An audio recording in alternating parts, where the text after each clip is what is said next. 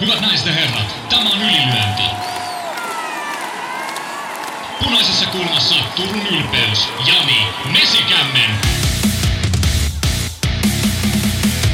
Ja häntä vastassa Stadin jättiläinen Jaakko Dalpakka.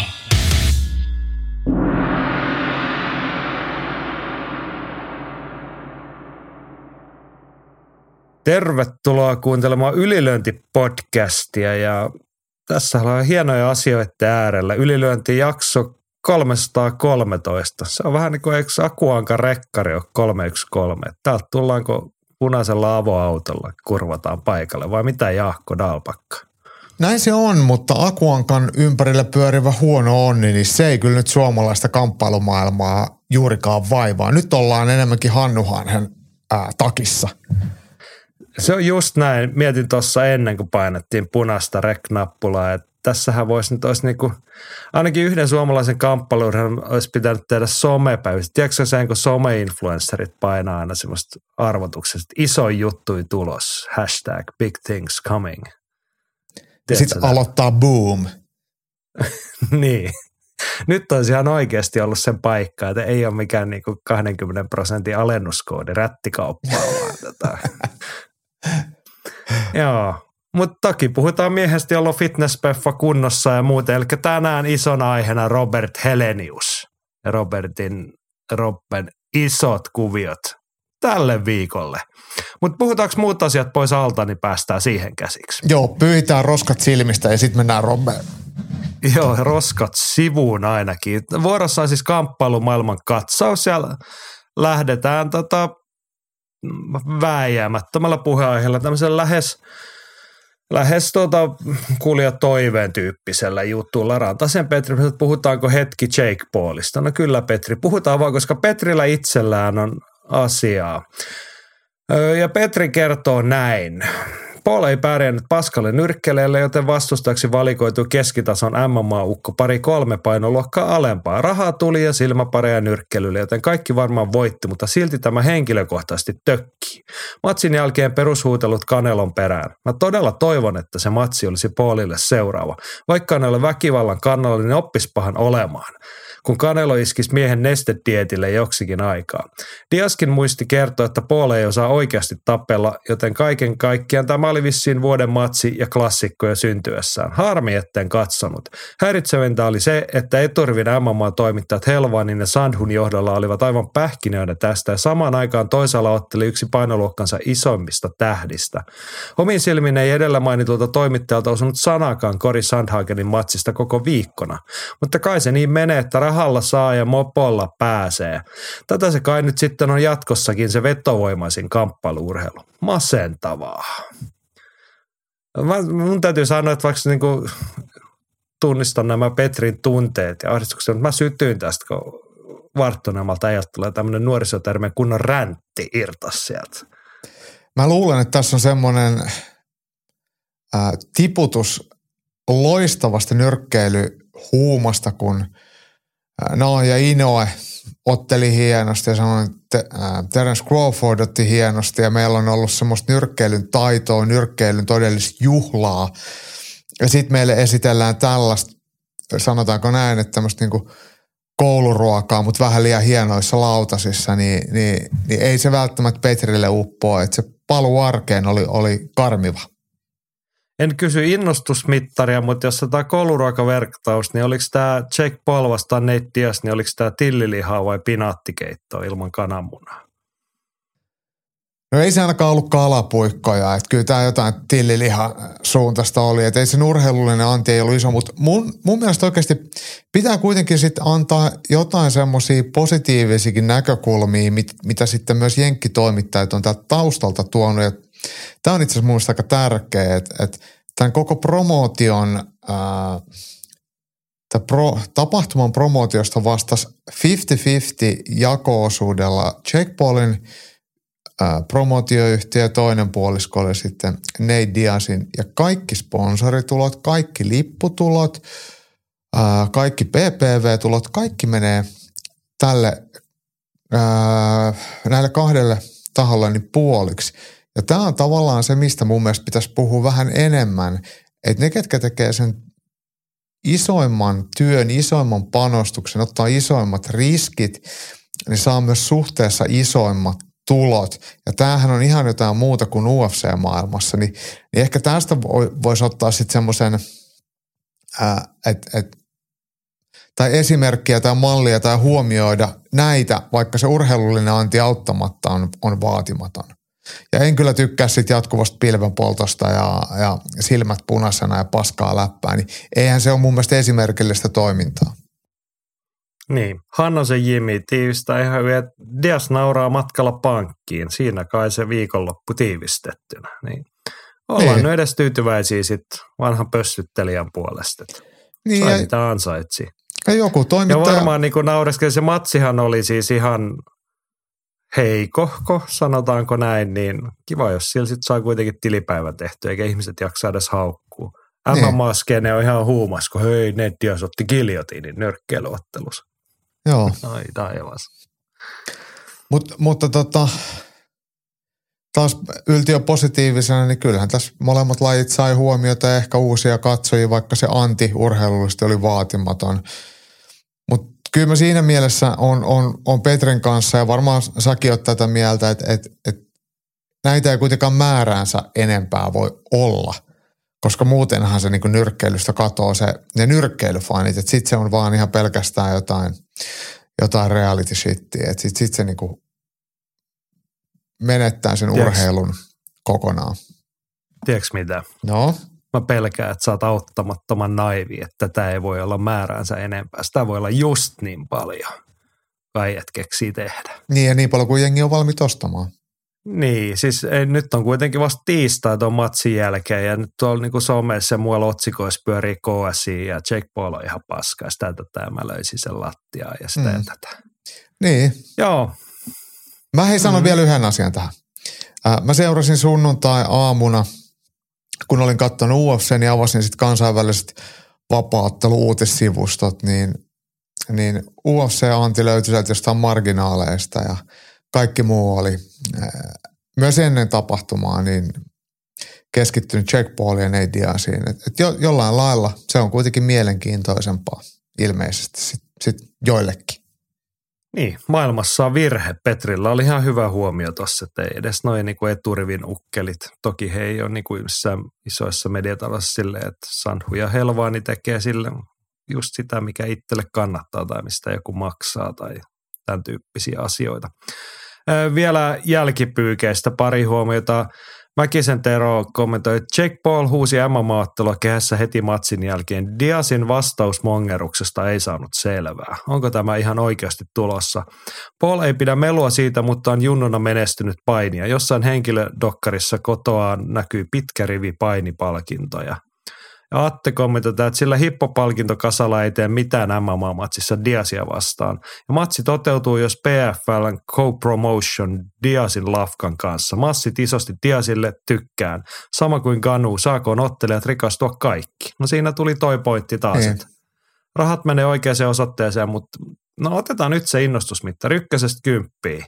Jake Paul vastaan Nate Diaz, vaparimatsi. No jossain kolmosen korvilla. Kyllä mä sen nyt katon, mutta ei, ei se niinku edes, edes UFC Apexilan tasoinen matsi tule olemaan. On, onko se siis, mä veikkaan, onko tässä niinku ainoa, että se nousee sinne kolmosen asti, niin semmoinen vahingon ilon sävyinen kiinnostus, että häviäispä se Jake Paul nyt. Että tota se ei ainakaan voi osata. Ei ehkä se ennemminkin, se, se kolmonen tulee semmoista niinku uteliaisuudesta, että, että minkälaista – myllyä siihen ympärille sitten rakennetaan. Et se, se ilmiö, että miten sitä tarinaa kerrotaan, mutta, mutta odotukset siihen otteluun niin on, on vähäpätöistä. Mä tiedän, että Ned Diaz ei tule varmasti siihen harjoittelemaan mitenkään, eikä se hänen otteensa tuolla mitenkään hirveän hääpöt. Niin, niin, niin samapa tuo urheilullisesti skeidaa. Niin, mutta vaparimatsissa lyödään avarilla.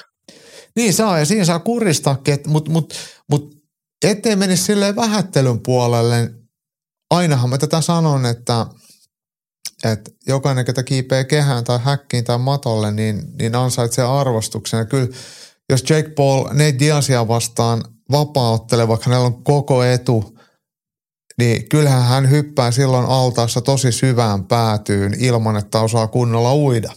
Niin, niin sitä rohkeutta, vaikka sitä rahaa vastaan tehdään, niin kyllä mä sitä arvostan. Ei kaikki siihen yksinkertaisesti uskalla ja pysty. No joo, toi, toi on totta.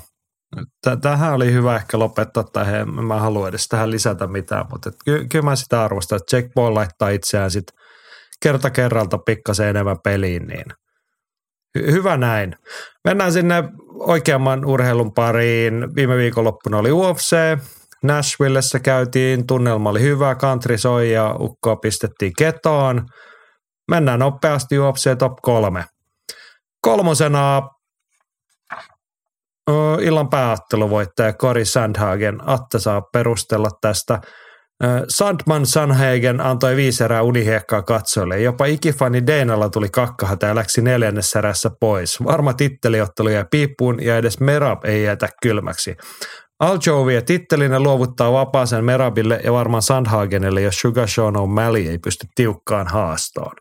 No siis Cory Sandhagen on nyt mun valintana kolmas ja sen takia, että niinku hän kehtas vetää viisi erää.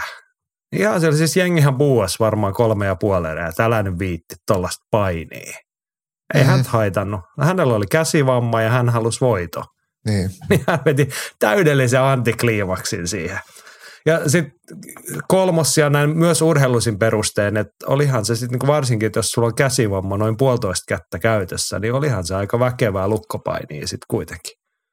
Joo, ja sitten kyllähän kyseessä on kuitenkin voittaminen. Se on niinku kaikista tärkeintä ja Sandhagen kyllä tiedosti sen ja pelasi matalalla riskillä ja teki sitä, mitä piti tehdä, jotta homma hoituu. Niin, niin ja toisaalta myös mä arvostan Sandhagenia toki tuosta gameplanista, teki matalimmalla mahdollisella riskillä parhaan mahdollisen tuloksen, niin ei se Rob Font kuitenkaan mikään huono ole.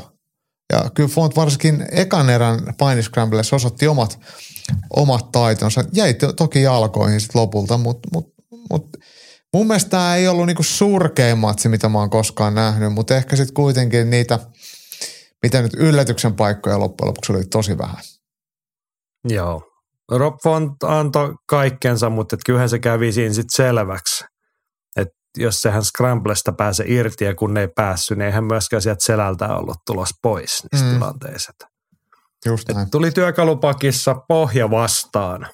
Et joo, eikä siis, ei sieltä vaan suuri, musta se oli laadukasta se Sandhageni tekemään, mä kun sytyin silleen, että jätkä oikeasti kehtaa. Hmm. Että ei tässä nyt olla ketään miellyttämässä. Ää, hei, hei, mä haluan lisää tuohon vielä, otan tästä numeroita. Kyseessä on kuitenkin viisäräinen ottelu, niin voittaja Sandhagen, niin significant strikes koko 25 minuutin aikana niin 34 kappaletta, eli, eli vähän yli yksi per minuutti. Ja Rob Fontilla niin significant strikes yhdeksän, eli se tarkoittaa, että alle kaksi per erä. Ni, niin ehkä se ei ollut tapahtumarikkain sitten kuitenkaan tämmöisiä niin hyökkäyksiä ajatellen. Niin. Rob Fontin osaltahan toi ei nyt kerro mitään kauhean kaudiskieltä. Sen lisäksi, että toisessa tilastossa paljonko hän oli siellä niin kuin selällään matossa alla joku 18 minuuttia, niin. 85. Mm. Niin. Mutta niin kuin taas, että siis minkä tyyppinen vamma? Se oli joku kyynärpään alue. Mun mielestä oli joo, kyynärpään vamma, vamma, joo. Niin mieti 34 lyöntiä, jos sä saat saanut toisen mattoon, niin on helppo sanoa, että no miksei se edes lyönyt siellä matossa, mutta jos sulla on toinen käsi paskana, niin sä joko pidät sillä kipeällä kädellä sitä siellä paikalla ja lyöt paremmalla tai toisinpäin, niin mm. ei kumpikaan ei kuulosta niin houkuttelevalta vaihtoehdot matsin voittamisen kannalta. Niin ja kyllähän Font osoitti myös jo siinä heti ekassa erässä, että kyllä sillä on niinku sitä painitaitoa, lukkopainitaitoa, että hänellä oli kimurakin siinä kiinni ja tolleen, että, että jos Sandhagen olisi ylimielisesti huolimattomasti – liikkeitä ja valinnoissa voinut joutua pulaan. Totta, mutta mennään eteenpäin ja Attella on tähänkin perustanut. Tatjana Bless, eikö ole junan tulijoita, kohta päätepysäkki ja tuplavyöt, aivan ylijuoksulla 115 paunasta sarjaa 125 kanssa, jos Grasso hallitsevassa. Chuu chuu. UFC top 3 siellä kaksi Tatjana Suores. Olihan se aika väkevä esitys. Sä Joo. taisit sanoa tuossa ennen kuin aloitettiin sen, että et odottanut tällaista. En odottanut suoraan, joo. Jos siis suoraan, järkevällä ottelemisella hyödynsi hyvin potkuja, otti aika virheettömästi ja, ja dominoiden, sitten kun vei mattoon, niin oli tosi hyvä. Ja mä en tiedä sitten, että et, toki suoritus on tosi hyvä, mutta jotenkin Jessica Andras, niin, niin hänen näyttönsä on viime aikoina niin ollut vähän niin kumit tyhjät, jos sanotaan näin. Et, et, et se, hänen hurjuutensa ja rohkeutensa niin ei, ei ole näkynyt silleen kuin aikaisemmin. Joo, koneesta turporikki niin. tai muita vertauskuvia tähän, mutta ei oikein lähe enää. Tämä oli hänen tietty 36. ammattilaismatsi, niin ei kaikki ole Jim Millereitä. Että ei se vaan kuuli, niin kuin, kyllä se jokaisella tulee jossain kohtaa se ylämäki siihen retkeen. Ja tässä on kolme Vaikka hän on niin kuin iän puolesta vanha. Niin, mutta hän ei ole iän puolesta vanha, mutta että kyllä niitä maileja on aika paljon alla mm. siellä. Mm. Ja sitten se, että hän on ehtinyt olla mestari lyhyen aika, hän on ehtinyt olla useammassa mestaruusottelussa, hän on, tämä oli uran 12 tappio, niin kaiken näköistä tappio on tullut, niin voi olla, että siellä on niin takaraivoa sekin ajatus jo hiipinyt, että ei tästä kauhean paljon tämän korkeammalla olla menossa. Tai että hän on hyvä tällaisiin matseihin, missä katsotaan, että onko Tatjana Suores – mestaritasoa tai mestaruusottelutasoa, niin sitten jos Andreas aina silloin tällöin voittaa, niin hänet voi aina heittää vielä kovempaan matsiin. Mutta hän ehkä tietää itsekin sitten, että jos tämä ei kulje, niin tämä ei kulje. Että niin tämä on nähty. Gate, gatekeeper-status, mutta hei, yksi asia, mistä pitää ehdottomasti Andrasille nostaa hattua, on se, että hän on jo vuoden 2023 aikana ehtinyt otteleen neljästi. Nyt ollaan elokuussa, eli on mahdollista, että hän ottaa vielä viidennenkin matsin tähän vuoteen. Niin, tämä kuulostaa siis loppuvuosien Donald Cerronilta, joka ratsasti auringonlaskuun niin kovaa kuin pääsi. Hmm. Paljon vaan matseja ja tilipusseja vielä alle ja sitten jossain kohtaa todetaan, että eiköhän se Jessica nyt sitten riitä jo. Niin. Voisi tehdä elämällä jotain muutakin. Joo, mutta Tatjana Suores, hän oli nyt tässä se päähenkilö. Kyllä mä tykkäsin. Kaikkia hänen tyylistään pidä ja paini voittosta sekin, mutta musta se oli tasapainosta – aggressiivista voittohakusta. Kaikki tarvittavat elementit. Joo, ja siis myös silleen vähän niin kuin progressiivista, että se eteni siinä, se otteleminen ottelun sisälläkin. Että et, et se ei ollut semmoista sikin sokin sekoilua. Et, et se oli hyvä, hyvä ottelu. Joo, mennään eteenpäin, mennään kommentin kautta. Seppäsen Mikalla on vähän pidä vähän ottaa muutamasta ottelesta kiinni ja tässä päästään sitten suoraan sinne ykkössijalle. Antaa Mikan kertoa. Viikonloppuna otteli kolme tuoretta suosikkiottelijana ja jälki oli upeaa. Carston Harrisissa on ollut jotain kiehtovaa UFC-uransa alusta lähtien ja lauantaina ottelu oli kyllä taas hieno näyte siitä, miksi hänestä pidän. Kaksi eka erää täysin vastaantulijana, mutta upealla tavalla kaivoi ja löysi tavan voittaa viimeisessä erässä. Hieno anakonda kerta kaikkiaan ja hirmuisen sinnikäs ukko. Pakko arvostaa ja paljon. Tatjana Suoresin paluu kehiin miellyttää kaikin puolin. Vuosien tauon jälkeen näyttänyt entistäkin kokonaisvaltaisemmalta ottelijalta, jonka suurin vahvuus eli paini on toki aseista riisuaa. Niin hallittu ja ylivoimainen esitys Andrasia vastaan, että en malta odottaa Suoresin pääsyä tittelimatsiin. Eikä puheet kahden painoluokan mestaruudesta ole täysin tuulesta temmattua, jos pysyy terveenä. Mä pysäytän tuohon kohtaan ensinnäkin Mikalta äärimmäisen hyvä laatusana tuossa kokonaisvaltainen. Se, nyt kun mä sen luin tuossa ääneen, niin tuli meille tostahan jo Tatjana Suoresin esityksessä oli kyse. Kyllä, hyvin, hyvin kuvailtu. Ja sitten toi, mikä äsken unohtui tuossa jo Atten kommentin, mitä sanot Tatjana Suoresin jatkosta? Pistetäänkö tittelimatsiin seuraavaksi? Mitäs tämä nyt tämä 5-2, niin siellähän mestari puolustaa vyötään Shang Wei Li ihan tässä syksyn aikana, mikä se päivämäärä nyt mahtoi ollakaan. Mä yritän tässä samaan aikaan selaa, että mistä se näkyy. Se... tässä kohtaa, että Tatjana Suores tuoreella listalla, ranking-listalla kuusi ja ylöspäin neloshaastajaksi. Mm. Shang Wei Li, Shang Wei Li puolustaa mestaruutta Namade Lemosia vastaan kahden viikon päästä, eli elokuun 19. päivä, niin loppuvuoteen sitten ihan hyvin voi sotella tuossa tämän ottelun voittajaa vastaan. Kannattaako Suoresin odotella vai ottaa yksi matsi tuohon väliin vielä? Muistetaan, hänellä oli se yli kolmen vuoden ottelutauko tuossa. Niin, useinhan on näin, että mestari ottelee vähän harvemmin. Jos ajatellaan, että mestari ottelee nyt kahden viikon päästä, niin se varmaan menisi sitten niin alkuvuoteen, eikä ihan loppuvuoteen. Et periaatteessa voisi ottaa ihan hyvin toisenkin matsin, varsinkin kun ne menee noin hyvin, että saisi sitä, sitä kehäruostetta sitten veke. Mut, mutta tota, kyllähän se usein on, että jos se haastaja mahdollisuus tai status annetaan, niin, niin se mahdollisuus mestaruusottelu on niin suuri, että sitä voidaan ottaa vaikka kaksi vuotta, niin kuin vaikka Colby Covington – niin, se, se on vaikea valinta tässä, siksi mä tämän esitän kysymyksen, mutta tuossa olisi niin kuin, no mä sanon, että Tatjana Suorisin kannattaisi ehdottomasti ilmoittaa, että joo, mä otan tosi mielellään Karla Esparsa vasta. Esparsa on siis jostain siis rankingin ykkösenä edelleen tuo haastajana. Niin. Mutta Esparsa on mun mielestä jossain mammalomalla, eikö, se saanut lapseen? Okei, no ei sit sitä. Mutta siis sitten sit on oikeasti hyviä matseja Suoresin edellä Jan Xionan ja Rose Namajunas. Mm, joo, joo. Niinku Oliko näin, Jos haluttaisiin he... taas niin price fightingia kansalle tarjota parhaimmillaan, niin se olisi siinä. Mm, kyllä. Joo, no niin. Mutta mennään eteenpäin. Se ykkössiä ja Mikan kertomana se kolmas ottelu, josta hän halusi puhua, niin Diego Lopezin taannoinen esitys Movsar Evloivia vastaan sai minut rakastumaan tähän hassutukkaiseen prassiin. Jo silloin näki, että kyseessä on todellinen mattovelho, jonka takataskusta löytyy mitä uskomattomimpia tapoja tukehduttaa vastustajansa. Evloivia vastaan ei ihan onnistunut, mutta nyt Gavin Tuckeria vastaan teki kyllä poikkeuksellisen hienon ja tylyn lopetuksen. Upea ukko, jolla on myös sen verran kokoa, että edessä voi olla hyvinkin valoisa tulevaisuus kevytsarjassa. Rakastan entistä lujemmin. Joo, Diego Lopez meilläkin ykkössijalla. Hänhän siis teki UFC-debyttinsä siitä, no ei siitä nyt paljon aikaa, mutta tuli no mä sanoin päivämäärä, se oli toukokuun kuudes päivä. Niin, silloin paikkaajana ihan muutama päivän varoitusajalla Movsar Evloivia vasta ja pisti kyllä Venäjän miehen todella tiukolla. Oli lähellä lopettaa sen matsin ja oli itse ihan puhki, mutta paino ankarasti pisti kampoihin siinä ja jätti kyllä todella positiivisen. Muistan, me, oli, me muisteltiin tätä yhdessä, että tota, silloin puhuttiin, että onpas kiva nähdä, kun toi Jukko saa reenata kunnolla tai valmistautuu matsiin, että mitä sitten tapahtuu. No niin. No sitten tapahtui niin, että minuutti 38 sekuntia ja triangeli kuristus kävin takkerista. Hurjan kokonen höyhensarjalan, 180 senttiä, ulottuvuuskin 184. Ja katsottiin jo silloin, kun hän debyytissä otteli Evlovia vastaan, että on kyllä todella raamikas jätkä, mutta näköjään sinne painoihin pääsee, mutta veikkaan, että sen verran nuori, nuori kundi, että täälläkin on varmaan painoluokan vaihto jossain kohtaa sitten edessä, mutta hieno ottelija. Joo.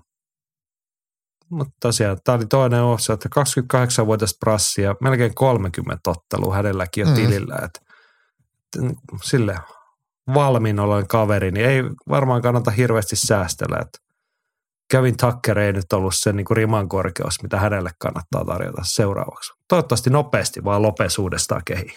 Lopesin hei, lopetushan oli silleen tyylikäs, että, että Gavin Tucker hakee yhden jalan kaatoa, niin, niin Lopes oli vähän myöhässä ehkä kaadon puolustuksessa. Ei edes ehkä yrittänyt täysillä puolustaa, vaan hyödynsi sen position siihen, että löi saman tien triangelin kiinni jo kaadon, kaadon aikana. Ja siitä sitten pääsi uhkaamaan käsilukkoon ja triangeliin ja siitä sitten lopulta tulikin. Ja, että, että hän oli kyllä härskin rohkea siinä yrityksessä. Että tolleen ne lopetukset kyllä tulee, että vähän kuin makvan, että ei se lepäällä, että, että, että se tehdään. Sitten jos se tuu, niin se ei tuu, mutta, mutta se ei ole mikään semmoinen kysely, että josko tämä nyt tästä tulisi, vaan se, kaikki munat samaan koriin ja tosi tiukalla ja täydellä teholla, niin noin se toimii.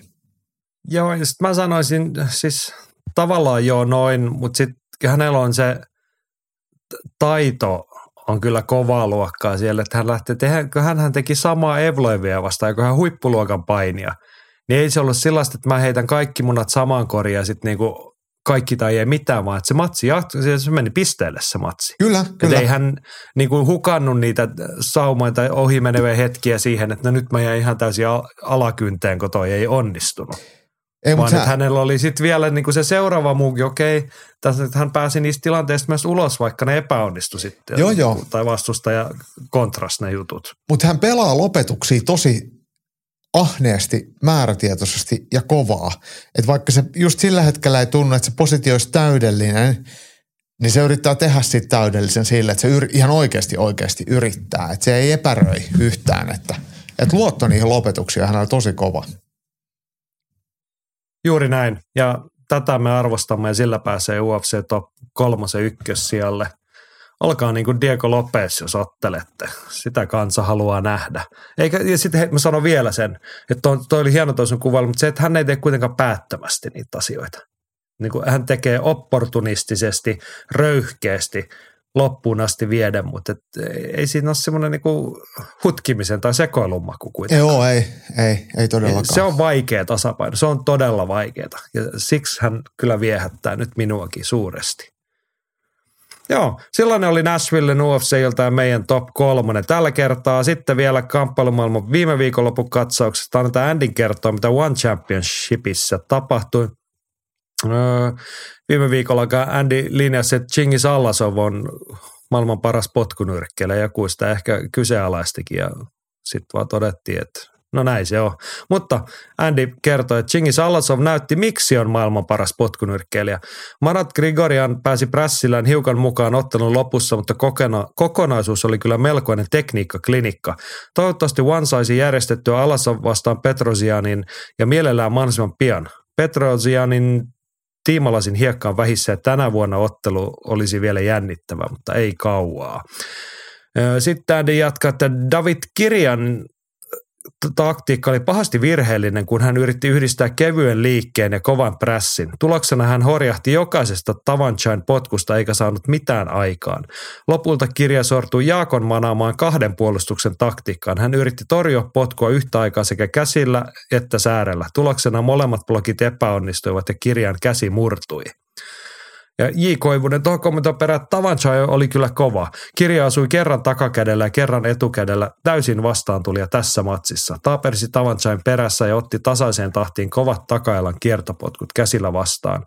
Niin kuin sanottu, huono strategia. Seuraavaksi Tavanchai ottelee tainyrkkeilyn puolella Superbonia vastaan ja sehän on timanttia, vaikka pikkukintailla otellaankin. Sunnuntaina julkaistiin myös hyvä matsi, kun Superleg haastaa Rottangin reilun kuukauden päästä. On muuten Superlegille viides matsi tälle vuodelle Oneissa. No niin, siinä saatiin pystyottelukatsauskin taas. Ollaanko me vielä Andin kanssa, ei me olla sitä nyt kiistämään vieläkään, että onko Chingis Allasov maailman paras potkunyrkkeilijä vai ei? Kyllä siis hyvä matsi se oli. Mä sitä katoin itse asiassa vähän jälkikäteen sitten ja myös ton äh, Tavachain matsin kirjaa vastaan. Siitä mä näin vaan sitten highlightit, mutta just toi Tavachain takimaisen jalan potku – tai vasemmalla jalalla tehty, niin se tulee kyllä just niin kuin hyvät tainyrkkeilijät, kovapotkuiset tainyrkkeilijät tekee. Ja se on kovaa valuuttaa, kun joku vetelee sua pesäpallomailalla tuohon käsille, että, että, että sit jos, ei, jos ei siihen löydy lääkettä, niin, niin sitten lopputulos on toi, että kädet on poikki. niin. Mm. Ei se, se kummempaa. Kyllä se harmittaa. Mä ajattelin, että samaan katsoi varmaan ne samat highlightit tästä – matsista en sen enempää nähnyt, mutta kun sen, se, sinne tehdään niin tosi tarkoituksella, kun se potku tulee. Se on aika hurja se äänikin, kun se lätsähtää sinne vastustaan, mutta tosiaan kyllä sillä käden saa poikki, jos se Joo. huonosti siihen väliin laittaa. Joo. Mutta, mutta tästä mä tykkään tästä, kun Andy lähes joka viikko laittaa, aina kun maailmalla potkunyrkkelystä tai nyrkkelystä tapahtuu, niin me saamme siitä kuulla. Aika usein olisi varmaan jäisi niin kuin me, meiltä puhumatta tai huomioimatta tämmöiset Joo.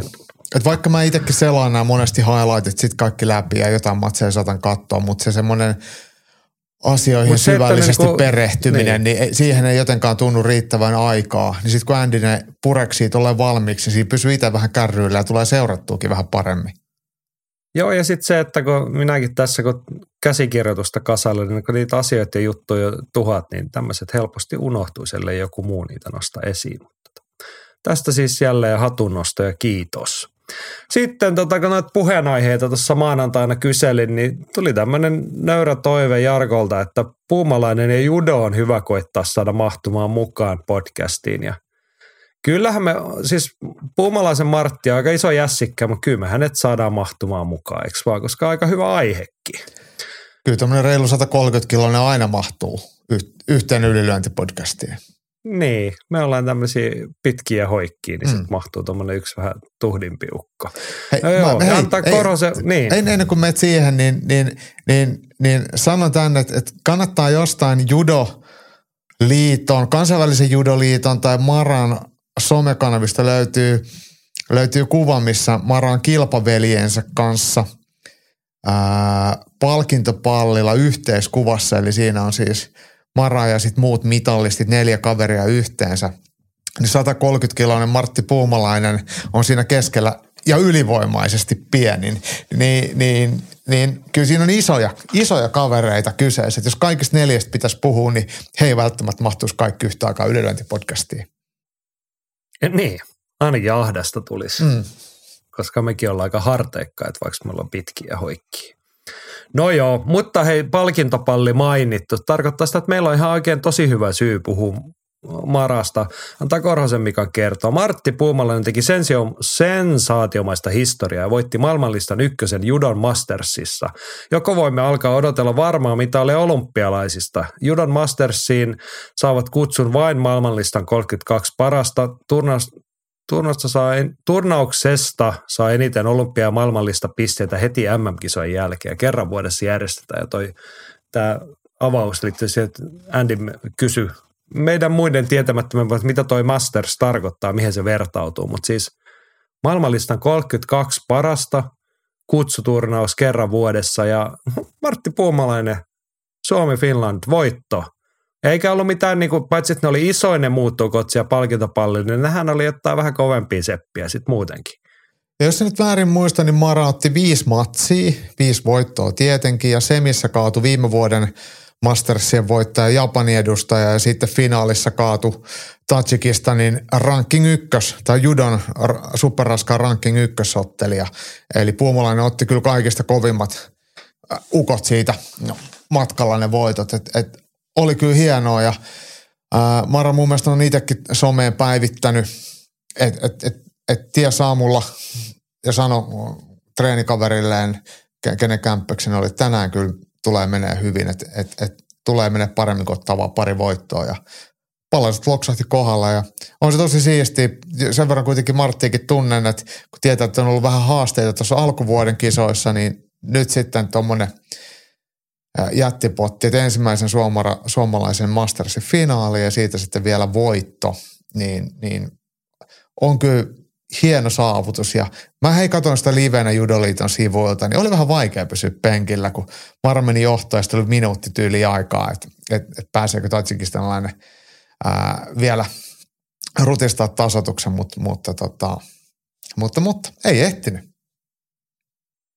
Joo, Täytyy sanoa, me ollaan monesti puhuttu siitä, että miten esimerkiksi vapaattelu on tosi armoton laji, että kun tehdään pitkän aikaa duunia ja sitten se kaikki saattaa kulminoitua tai kaatua yhteen virheeseen, niin on tuo judo, se on sitten niinku ihan eri tavalla vielä raju, niinku siis siinä tulon, tuloksenteon armottomuudessa. Kun toinen kaveri saa sua kerran hihas kiinni ja heittää sut kyljelleen, niin sitten voit lähteä kotiin niistä kisoista.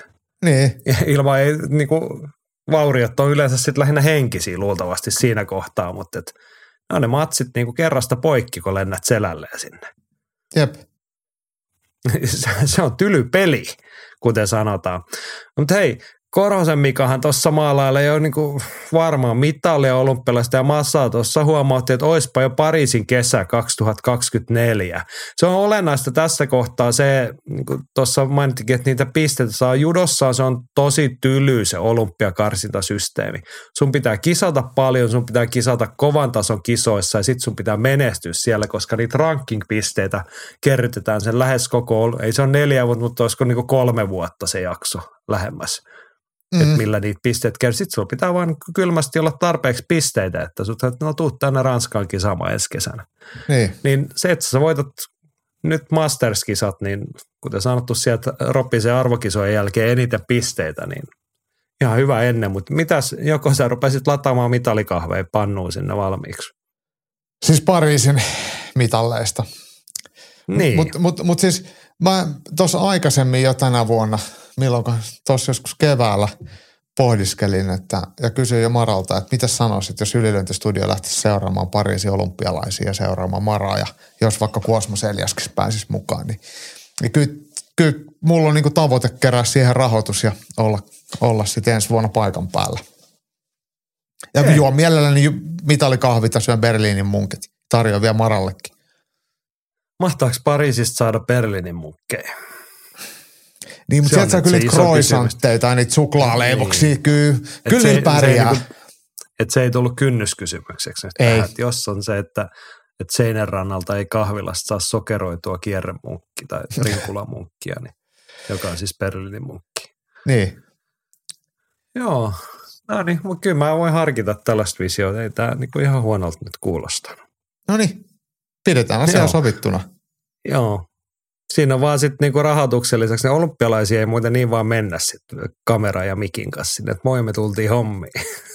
Pikka, siellä on se, että jos on urheilijan riman korkeus, niin siinä on vähän erityyppisiä prosesseja, ne hakujutut sinne, että moi me ollaan Jaakko ja Jani me oltaisiin tulosta, että Suomesta kun Martti painii vähän.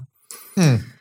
Voi olla, että jollain on lisäkysymyksiä siinä kohtaa. Voi olla, mutta niihin vastataan hyvissä se ajoin. Näin niin kuin itsekin pidän etuoikoita, että on saanut kaiken näköisiä hienoja urheilutapahtumia kansainvälisesti seurata näin niin kuin ammattiuralla, niin, niin kyllä sitä olympiakisat joskus vielä maistuisi. Mm.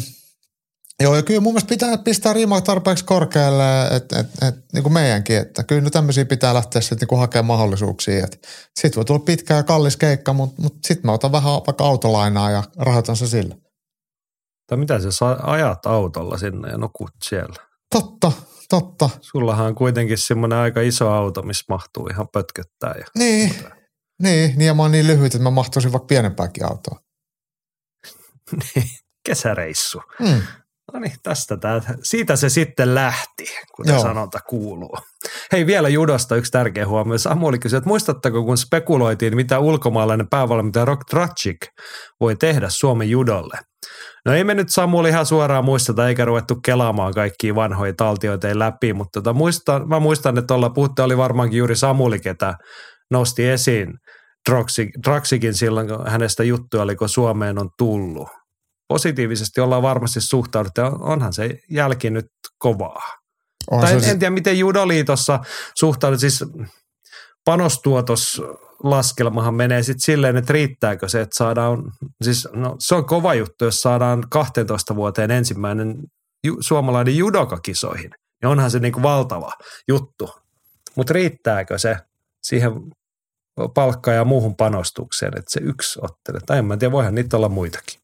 Äh, mun mielestä mä, mä, mä, oon jutellut, mun, me oltiin silloin tekemään video ylilöintistudion puolella, juttelin tietenkin silloin Marankin kanssa aiheesta ja myös Rokin kanssa aiheesta. Ja kyllä siellä on tehty tulosta sitten ihan kaikissa ikäluokissa. Koko valmennus, valmennusjärjestelmä on silleen muuttunut ja keskitetty Helsinkiin ja urheaan. Että se, se puskee koko, koko skene eteenpäin ja on, on, on ihan uudenlaisia yhteisharjoituksia. Sitten se on näkynyt tuloksissa kautta linjan muillakin kuin siis Martti Puumalaisella. Ja, ja kyllä taitaa totuus olla se, että Pariisin kisojen jälkeen niin – niin täytyy käydä ihmeitä, että Rock Jazzik jatkaisi Helsingissä. Että, että Suomi on kuitenkin urheilun kehitysmaa taloudellisesti, niin Drasikin meriitit ja saavutukset on kaikkien tiedossa.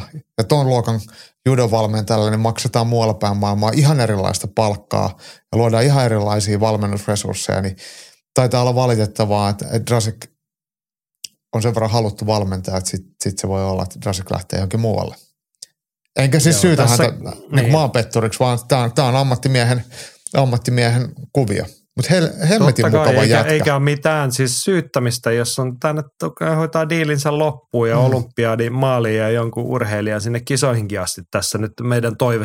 Siis korostetaan nyt, että Martti Puumalaisellahan ei vielä ole paikkaa sinne olympiakisoihin. Et ennen kuin ruvetaan mitallista puhua, niin ehkä hoidetaan ne rankingpisteet nyt mutta siis se on kova näyttö ammattimieheltä, jos se sille tasolla, että 2012 on viimeksi ollut suomalaisia judokoita mm. Kisoissa. Mutta se olin sanomassa, että äh, aika hyvä asia tässä muistaa, että judo on oikeasti maailman suurimpia lajeja. Varsinkin kamppailuurheilun maailmassa. Todella mm. kilpailu eri maanosissa, niin siihen löytyy vähän erilaisia maita sit siihen kilpaviivalle Suomen kanssa. Et ihan ei tarvitse edes niinku Euroopasta lähteä pois. Et jos Ranskan judoliitto päättää ilmoittaa, että me haluttaisiin toi jätkä, niin niillä on varmaan niinku massit kunnossa. Niin, niin on, niin on. Joo. Joo, hei, Puumalaisen kautta päästiin kotimaan katsaukseen. Siinähän nyt riittää puhuttavaa. Viikonloppuna oli paitsi Maran näytös siellä Judo Mastersissa, niin oli Olavinlinna Boxing Night. Henkka pisti meille siitä vähän mietteitä matseja katsottuaan ja lyhyt arvio tai alustava arvio Henkalta kuulee, että rekordi ei kerro kaikkea. Se tuli jälleen huomattua. Hyviä match ja vihut tuli voittamaan. Tässä sanot Jaakko tästä tiivistyksestä. Matchupit oli sille kyllä hyviä, että ne oli tasaisia ja, ja vastustajat tuli voittamaan.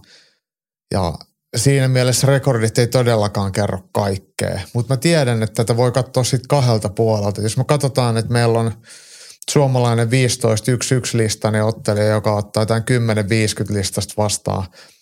Ja se 10-50 listainen georgialainen pistää suomalaisen koville. Niin, niin se ei välttämättä ole pelkästään sen ammattihäviäjän hyvyyttä. Et silloin ehkä voidaan ajatella, että onko se suomalaisottelija 15-1 sen tasoinen ottelija. Et kyllä sitä pitää katsoa mun mielestä molemmilta puolilta. Että jos ottelut on, jokainen ottelupari on ollut tasainen ja sitten suomalaisten listat on ihan eri luokkaa kuin georgialaisten, niin ei se ole pelkkää venymistä georgialaisilta. Se vaan kertoo suomalaisen ammattinyrkkeilyn tasosta – että et se taso on journeyman tasoa. Tai sitten ne georgialaiset on vaan ottanut tosi kovia matseja ne 60-600 ottelua, mitä heillä on rekordi. No on se varmasti sellaisiakin, mutta hei montako tyrmäystä me nähtiin. Robbi oli ainoa, ketä voitti tyrmäyksellä ja kuinka paljon nähtiin jotain luvunlaskuja. Että kyllä se, niin kuin, että jos tulee tuommoisia käveleviä nyrkkeilysäkkejä, niin kyllä ne pitäisi pistää kesken tai saada luvunlaskuja matsin aikana aikaiseksi. Et, et, et Matsit oli siinä mielessä hyviä, kun oli tasaisia, mikä ei, mikä ei ammattinyrkkeilyssä ole mikään itsestäänselvyys. Mutta noilla statseilla, kun ottelupareja tehdään, niin niiden ei pitäisi olla tasaväkisiä, vaan niiden pitäisi olla yksipuoleisia ja näyttäviä suomalaisten voittoja. Se ei mun mielestä sit, se kertoo jotain vain auttamatta siitä niin kuin yleisestä tasosta. Joo, tähän ei, ei ole kerta kaikkiaan mitään lisättävää. Jatketaan, otetaan noin matsi kerrallaan. Äh, Henkalta pieniä huomioita. Hän toteaa, että Amin Nuri hävisi hyvän ja tiukan matsin jälkeen kaksi painoluokkaa ylempänä ja Janidjelle, kun tuli paikkaamaan Oskari Metsiä. Huomasi, että oli aivan väärä painoluokka ja mitä somessakin sanoi. Sitten Henkka pohti, että uusinta marraskuussa Järvenpää illassa ja paremmassa painoluokassa. Mahtaako täällä georgialaisilla nyt olla motiivia tulla uusintaan? Paitsi, että jos hänellä maksetaan siitä. Niin, niin. Niin, ja mitä turhaa sinun lähtee sitten laihduttamaan. En mä usko, että sille maksetaan niin paljon, että sen pitää olla nälkäkuurilla, mutta mutta kyllä painoluokat usein on sitä varten, että isompi voittaa pienemmän, että tämä ei ole mikään, mikään silleen niin kuin salaisuus. Mutta mut, mut, mulla on ihan sama, voi ottaa uusina tai sitten jotain muuta vastaan, mutta hienoa, että, että Aminuri tuli ottelemaan ja pääsi ottelemaan. Joo, mutta ehkä tässä voi niinku miettiä sitä, että oliko tämä nyt niinku mestarillista matchmakingia vai olisiko Amin Nurille kannattanut olla joku oman painoluokan vastustaja. Näin mäkin ajattelin. Joo, ja sitten Henkka arvioi, että Olavi Haagert olisi ansainnut voiton, vaikka Jerenashvili otteli hyvin. Olavi blokkasi ja väisteli suurimman osan lyönneistä. Harmi kanssa, että käsi oli valmiiksi rikki ja tokassa erässä meni kunnolla. Huomasi selkeästi, että jäi monta kertaa lyömättä, kun oli selvä paikka uusinta herrojen välille, kun käsi on kunnossa, kiitos. Ja Henkka tässä tekee seuraavaa ottelukorttia, joka saa. Hmm. Tässä sanot Olavi Hagertin matsista, paitsi että oli käsi rikki nyrkkeilemässä. Se on aika, aika rankkaa hommaa, että jos on käsi kipeä. Mun mielestä pitkä Jarkon kanssa viesteltiin vielä eilen vai toisessa päivän aiheesta, että, että vissiin se oli jo vaivannut pidemmän aikaa. Että, että, ja toinenkin käsi vissiin vähän kipeä, että, että, että nyrkkeilijä, kädetön nyrkkeilijä, niin ei voi tehdä hirveän hyvää, hyvää kilpailusuoritusta. Et, et ei kai, se sitten on hirveä yllätys, että jos, jos ei se mene niin, niin kuin se pitäisi tai toivottaisiin menevän. Mutta mut jos ne ottaa uudelleen, niin ottaa. Mikä siinä, jos matsi oli muuten tasainen? Niin. Paitsi jos on Nate Diaz, niin ei toi olisi haitannut. Kun aina voi ottaa kiljotiinin tai hakea yhden jalan alasvienti. Totta. Mm, mm. Joo, mutta hei, sitten tuolla oli pari suomalaista välistä kohtaamista, mikä on tietty sinänsä aina iloinen asia. Henkka kertoo näistäkin. Elia Juusti yllätti. Herralla on kyllä hankala ja mielenkiintoinen tyyli boksata. Toki karatetaasta näkyy ja se aiheutti etukäteen isolle ennakkosuosikki Samuli Kärkkäiselle ongelmia. Ei tuntunut saavan koneita käyntiin koko kuuden erän aikana. Marraskuussa kuulemma isompi matsi tulossa järven päässä. Olisikohan se nyt niin kuin kärkkäisestä puhe sitten. Ole, oletettavasti. Tämähän, niin, Elia Juustilla ei varmaan isoja matseja vielä ole tulossa, mutta tota, tämähän oli, tästä puhuttiin viime viikolla, että oli vähän epäsuhtainen otteluparina niin kuin kokemuksen ja näyttöjen puolesta, mutta tiukille meni. Oliko hyvä matchmakingia vai Samuli Kärkkäiseltä jonkinlainen riman oli kävely? No, oli varmasti siinä mielessä hyvä matchmaking, että se oli tasainen matsi. Paljon tasaisempi, mitä osasin odottaa. Ja Kärkkäiseltä varmasti sitten myös riman alitus, että ei kyllä var, ei näyttänyt hetkeäkään olleen tyyty, tyytyväinen omaan tekemiseen. Ja sitten Elia Juusti taas näki, että, että, että hän oli henkisesti tosi läsnä ja, ja, ja otteli varmasti omien taitojensa ylärajoilla, niin se teki siitä matsin, mutta, mutta, mutta tota, jos nyt sanotaan, että marraskuussa tulee isommat jär, järven päässä ja tulee oikeasti kova vastustaja, niin ei noilla näytöillä sitten voi mitään niin kuin, ihan mitään lottovoittoa mitään odottaen, mutta, mutta tota, toki Samuli Kärkkäinen varmaan henkisesti on voinut asennoitua tähän vähän, vähän sitten kevyemmin, kuin vastustaja on ollut ainakin listalta ja kokemukseltaan niin paljon matalemmalla toivon, että näin ei ole ollut, koska se ei ole mikään hirveän hyvä signaali, jos puhutaan nyrkkeilijästä, joka haluaisi isoihin matseihin eteenpäin urallaan, niin kyllähän tämä on ihan sama juttu kuin sen georgialaisen matkamiehen kohtaaminen, että tässä pitäisi laittaa.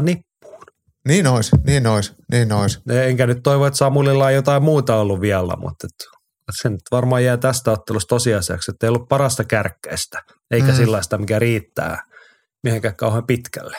Jep. Mutta toivotaan toki, että marraskuussa joku hyvä matsi ja sitten taas vanhoille raiteille. Samulla on kuitenkin hyviä matseja siellä alla, niin sille tielle takaisin. Sitten Olavinlinna Boxing Nightin pääottelussa nähtiin parasta, mitä Suomi nyrkkeilyllä tarjota. Robert Helenius vastaa Mika Mielonen ja se nyt meni aika lailla odotetusti. Roppe löi keskeytysvoiton. Mikä se oli, kolmas vai neljäs erä? Kolmas erä taisi olla. Kolmas erä. Henkka toteaa tästä vielä, että Roppe teki mitä odotettiin. Hatunnosto Mieloselle, että nousi kehään, mutta ei tästä jälkipolville jäänyt kerrottavaa. Musta tuntuu, että yleisin asia, mitä tuosta matsista todettiin, että kaikki että no on toi Mielonen aika kova jätkä, kun se lähti. Ja sitten jätettiin se sivulause sanomatta, että vaikka eihän sillä ollut mitään asiaa sinne samaan kehään. Ja se mm. jotenkin vähän näkyy siinä matsissa.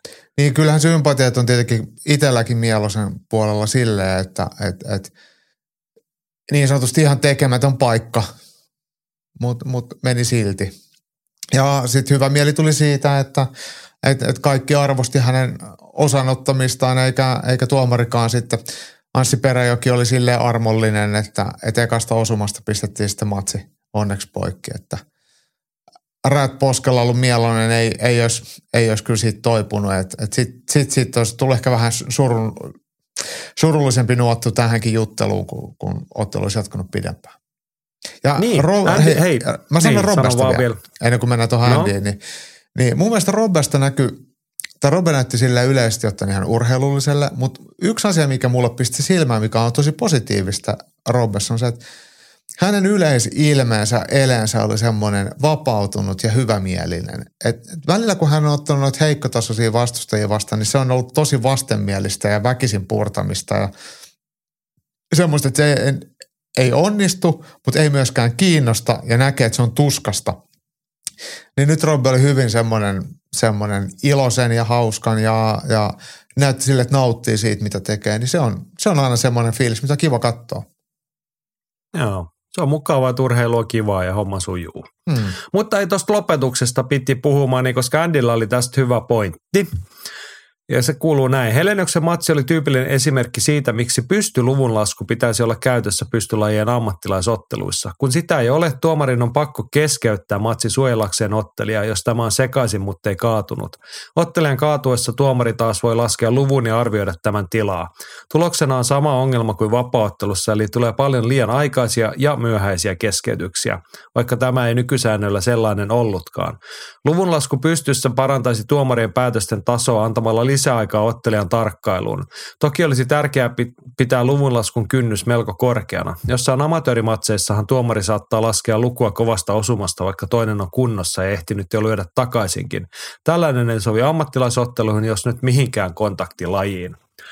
Joo, siis mä ymmärrän tänne, sanossa jos ymmärsit toisin, mutta et, taisi olla niin tuomarin kannalta reilumpi, jos olisi ollut se optio, että ei olisi varmasti ottelun lopputulos muuttunut, ja se, oli, se oli luultavasti aivan niin kuin täysin oikea päätös. Eikö siinä ollut toinen Meronen kehä tuolla? Ei, ei, ei, ei, se Anssi Peräjoki. Eikö Peräjoki, mm. anteeksi mä sekoitin, sori vaan herroille. Anssi Peräjoki, hän astui väliin, keskeytti saman tien, mutta jos olisi pysty luvunlasku käynnissä, niin Anssi Peräjoki olisi astunut väliin, alkanut laskea lukua ja sitten hänellä olisi ollut se kahdeksan, yhdeksän sekuntia aikaa miettiä, katsoa sitä ihmistä silmiin. Että mm, joo, ei tule mitään, kyllä. pistetään poikki. Ja sitten se olisi ollut niinku vielä eri tavalla legitiimi se keskeytys. Että mä niinku pistettiin homma seis, katsottiin viisi sekkaa ja joo, ei tule mitään. Tämä on tässä, heilutaan kädet ja antaa olla. Mm, kyllä. Mutta kuten sanoin, ei se ottelu lopputulos olisi mihinkään muuttunut. Pahimmillaan, jos olisi laskettu pystyisi, niin mieluummin olisi hetken jatkanut ja sitten Roppe olisi lyönyt kerran uudestaan ja olisi käynyt vielä pahemmin. Et ehkä tämä meni ihan oikein näin, mutta Andillä hyvä pointti tuosta niinku sääntöpuolesta muusta, että tavallaan en tarvitse mihinkään tuomarin oikeusturvaan vedota, mutta se, että tuomari saa tehdä niinku asiansa mahdollisimman hyvin siellä, Kyllä. sekin on tärkeää. Joo, mä, mä luulen, että tässä on ollut toi, mitä, mitä niin kuin taustalla toi, mitä Andy sanoi, että kun amatöörinyrkkeilyssä luku lasketaan lähtökohtaisesti hyvästä osumasta, vaikka toiselle ei olisi käynyt mitään. Ja pahimmillaan just sellaisessa tilanteessa toinen lyö jo takaisin ja silti sulle ruvetaan laskemaan lukuun. Että tällaista ei pääsisi tapahtumaan ammattinyrkkeilyssä, että, että se olisi selkeämpi se luvunlaskun paikka, mutta mut jos tuomari on hyvä, niin kuin vaikka Anssi Peräjoki on loistava kehätuomari, tai miksi arvostelutuomari myöskin, niin, niin hän, hän olisi varmaan tuossa kohtaa just nimenomaan laskenut pystyssä lukuun ja voinut sitten siinä tehdä sen päätöksen, että, että keskeyttääkö vaiko eikö. Mut, mutta tota, mut, mut. Ja nyt toisaalta, jos Anssi olisi halunnut nykyisillä säännöillä laskea lukuun, niin sen olisi pitänyt antaa, että Robbe lyö kuutamalla olevaa mielosta – yhden tai kaksi kertaa niin, että se kaatuu. Ja siitä tai hanska osuu tai polvi osuu lattiaan, mutta sieltä ei olisi kyllä ikinä noustu ja sitten se jälki olisi ollut pahempaa. Tämä nyt on aina vähän tämmöistä niin jossittelu, että mikä on se paras juttu, mutta mut kyllä tämä Andy puheenvuoro on ihan silleen, että pitää paikkansa ja se, se on helppo ymmärtää, varsinkin kun seuraa paljon matseja. Tähän vielä hei, lyhyesti se näkökulma. Tuomareita on helppo arvostella joskus siihen, itsekin turvaudumme, mutta et on myös pakko sitä arvostaa, kun puhutaan tästä ton kokoiset ukot siellä lyömässä toisia. Nythän tämä meni sille onnellisesti, että Helenius osui kovaa ja hän lopetti itse matsin siihen ja katsoi Peräjokeen ja oli yhtä mieltä, että tämä riittää. Kyllä. Mutta mietipä, kun Anssi Peräjoki näki sen ensimmäisen osuman. Hän totesi, että nyt on mentävä väliin. Että mitä jos Robert Helenius ei olisikaan lopettanut? Niin. Siinä se peräkö, hän on jo normaali kokoinen vanhempi herrasmies, niin siihen sitten astut väliin ja sieltä saattaa tulla Robert Heleniuksen takakäsi, se pum. niin. niin.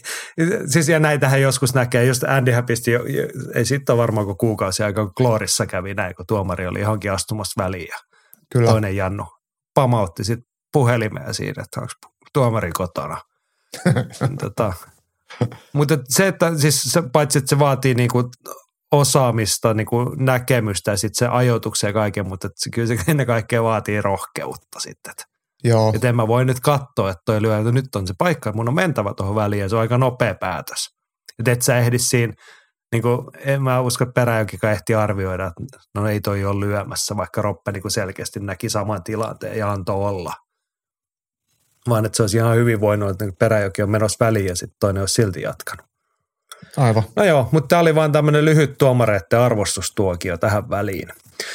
Kaikille ei nyt tämä viikonloppu kotimainen kamppailuanti oikein maistunut. Väisäsen Antilla on vähän paha mieli ja hän kertoo, että tällainen negis-postaus, mutta odotin Nessu-paketti kädessäni kyynelien täytteistä eläköitymispuhetta Roppen matsin jälkeen, vaan eipä tullut. Mitähän hänellä on enää saavutettavaa? Nyt on jo haastattelussa huomaa lievää amin asikoitumista puheessa, niin hakkaako nyt sitten noita talkkareita niin kauan, kunnes tarvitaan tekstitykset haastatteluihin? Joo, joo, soturin sydän ja periksi antamattomuus JNE, mutta välillä näissä keississä tuntuu, että on vallan todellisuudesta irrottu. Nykyään kuitenkin mahdollisuus on Taffelin varastomiehen pestin sijaan lähteä vaikka sometähdeksi ja tositelkkarin niin kuin pakkaleen ja tehdä hyvät killat pysyessä ihmisten silmissä fighterina.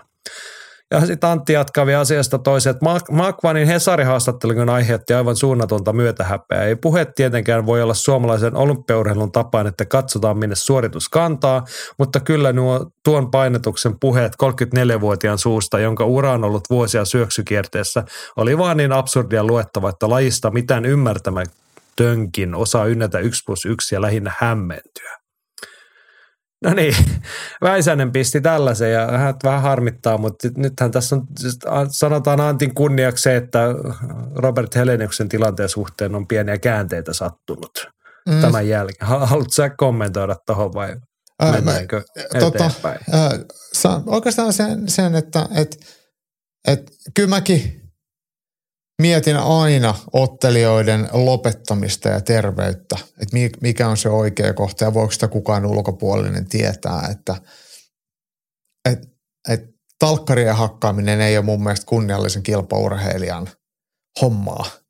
Ja siitä harvoin saa rahaa. Et, et toivo, toivo, no Roben tapauksessa se nyt ei ole ajankohtaista, mutta niin yleisesti ottaen, niin toivon, toivon mukaan se ei kenenkään muunkaan tilanteessa olisi ajankohtaista. Sitä en, en halua kyllä nähdä. Niin, Antin negatiivisuutta emme valitettavasti voi kaikkia pyyhki pois, koska siitähän price fightingissa on kyse, että se ihmisen kuoret imetään tyhjiin liian usein. Siitä ei mitään niin kuin kauniita lopputulemia aina ole tarjolla. Mutta hei, otetaan vielä toinen tähän ennen kuin puhutaan lisää Roppen tilanteesta. Massahan viime viikolla pisti ihan selkeä skenaario, että miten nämä asiat tulee menemään. Ja nyt hän palaa siihen. Ja Masa kertoo, että kuten viime viikolla ennustin, ei Mielosella tai Diasilla ollut oikein mahiksia.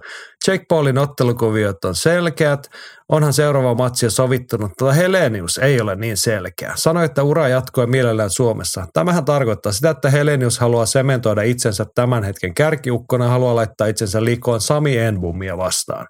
Tämän jälkeen on vuorossa viime viikolla ennustamani skenaario. Keväällä ei Francis Ganuta voida nöyryttävän Fury-tappion jäljestä suoraan laittaa Wilderia vastaan, joten BBC tarjoaa Wilderin tyrmäämää, mutta voittokantaa palannutta Heleniusta PFLlle, joka tietenkin katsoo Roppen oivaksi vastustajaksi. Joo, Masan ennustus oli siis tuossa vielä maanantain puolella se, että ensi keväänä Las Vegasissa Francis Canu vastaa Robert Helenius. Masalle kävi nyt niin kuin jollekin ennustajille joskus käy, että kun katsoo tarpeeksi kauas, niin sitten ei enää näe siihen ihan lähelle. Mutta täytyy, hei, hei sanotaan Masa, Masan ennustuksesta se, että tämähän ei silleen, että lopputulos on mitenkään poissuljettu, etteikö ensi keväänä Ganu Helenius olisi mahdollinen. Ei. Ainoastaan mä nyt kiistän sen, että Robert Helenius ei kyllä tänä vuonna toiveista huolimatta, siis mä Veikka Nyrkkilö kanssa toivoo tätä laajasti, että Robert Helenius, Sami Enbum, kaikki kuulat pelissä toteutuisi, mutta sitä me ei valitettavasti nähdä. Ja siitä me päästään viikon taisteluun. Ylilyönti ja viikon taistelu.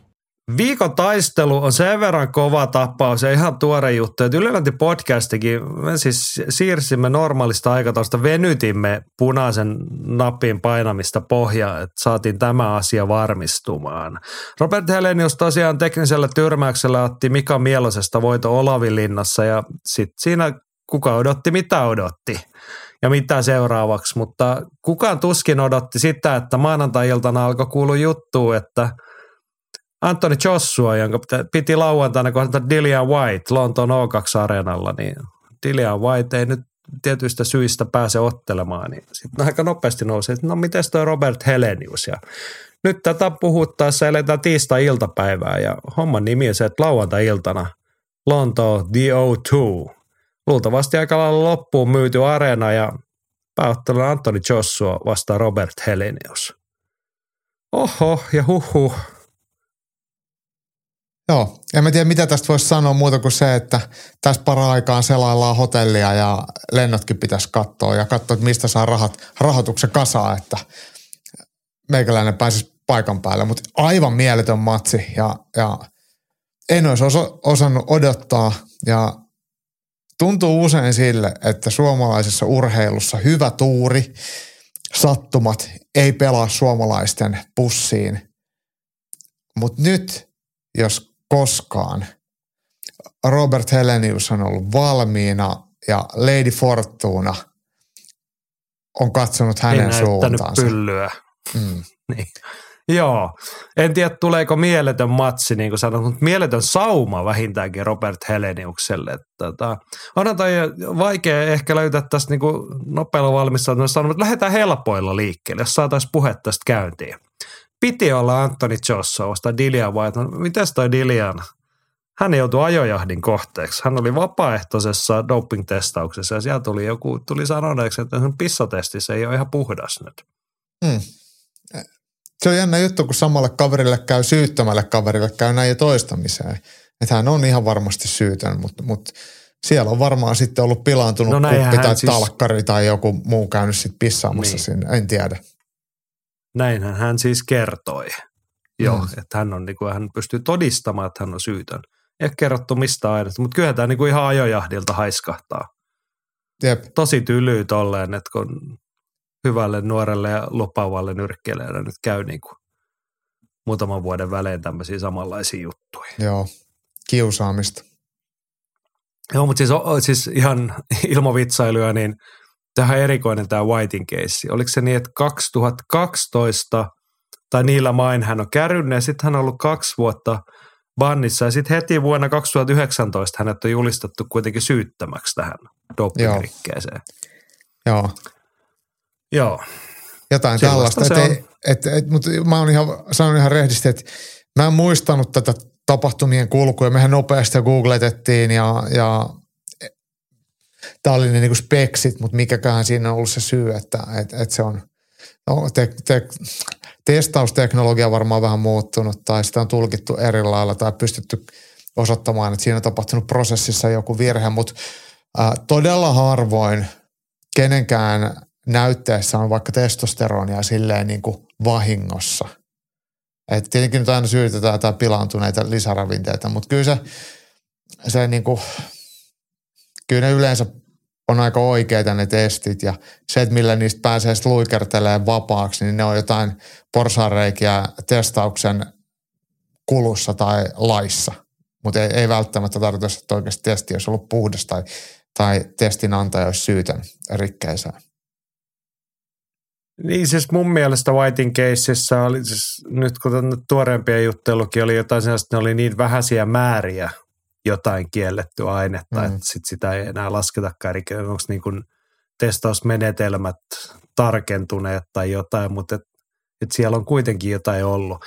Ja sitten tullaan siihen, että miksi näkyy vielä vuonna 2023, vaikka hän vannoo olevansa syytön, niin – testausmenetelmät kehittyy. Mm, ja sitten mm. kun puhutaan pienistä määristä, niin ehkä siellä on tulkittu, että on joskus käytetty jotain ja se näkyy edelleen.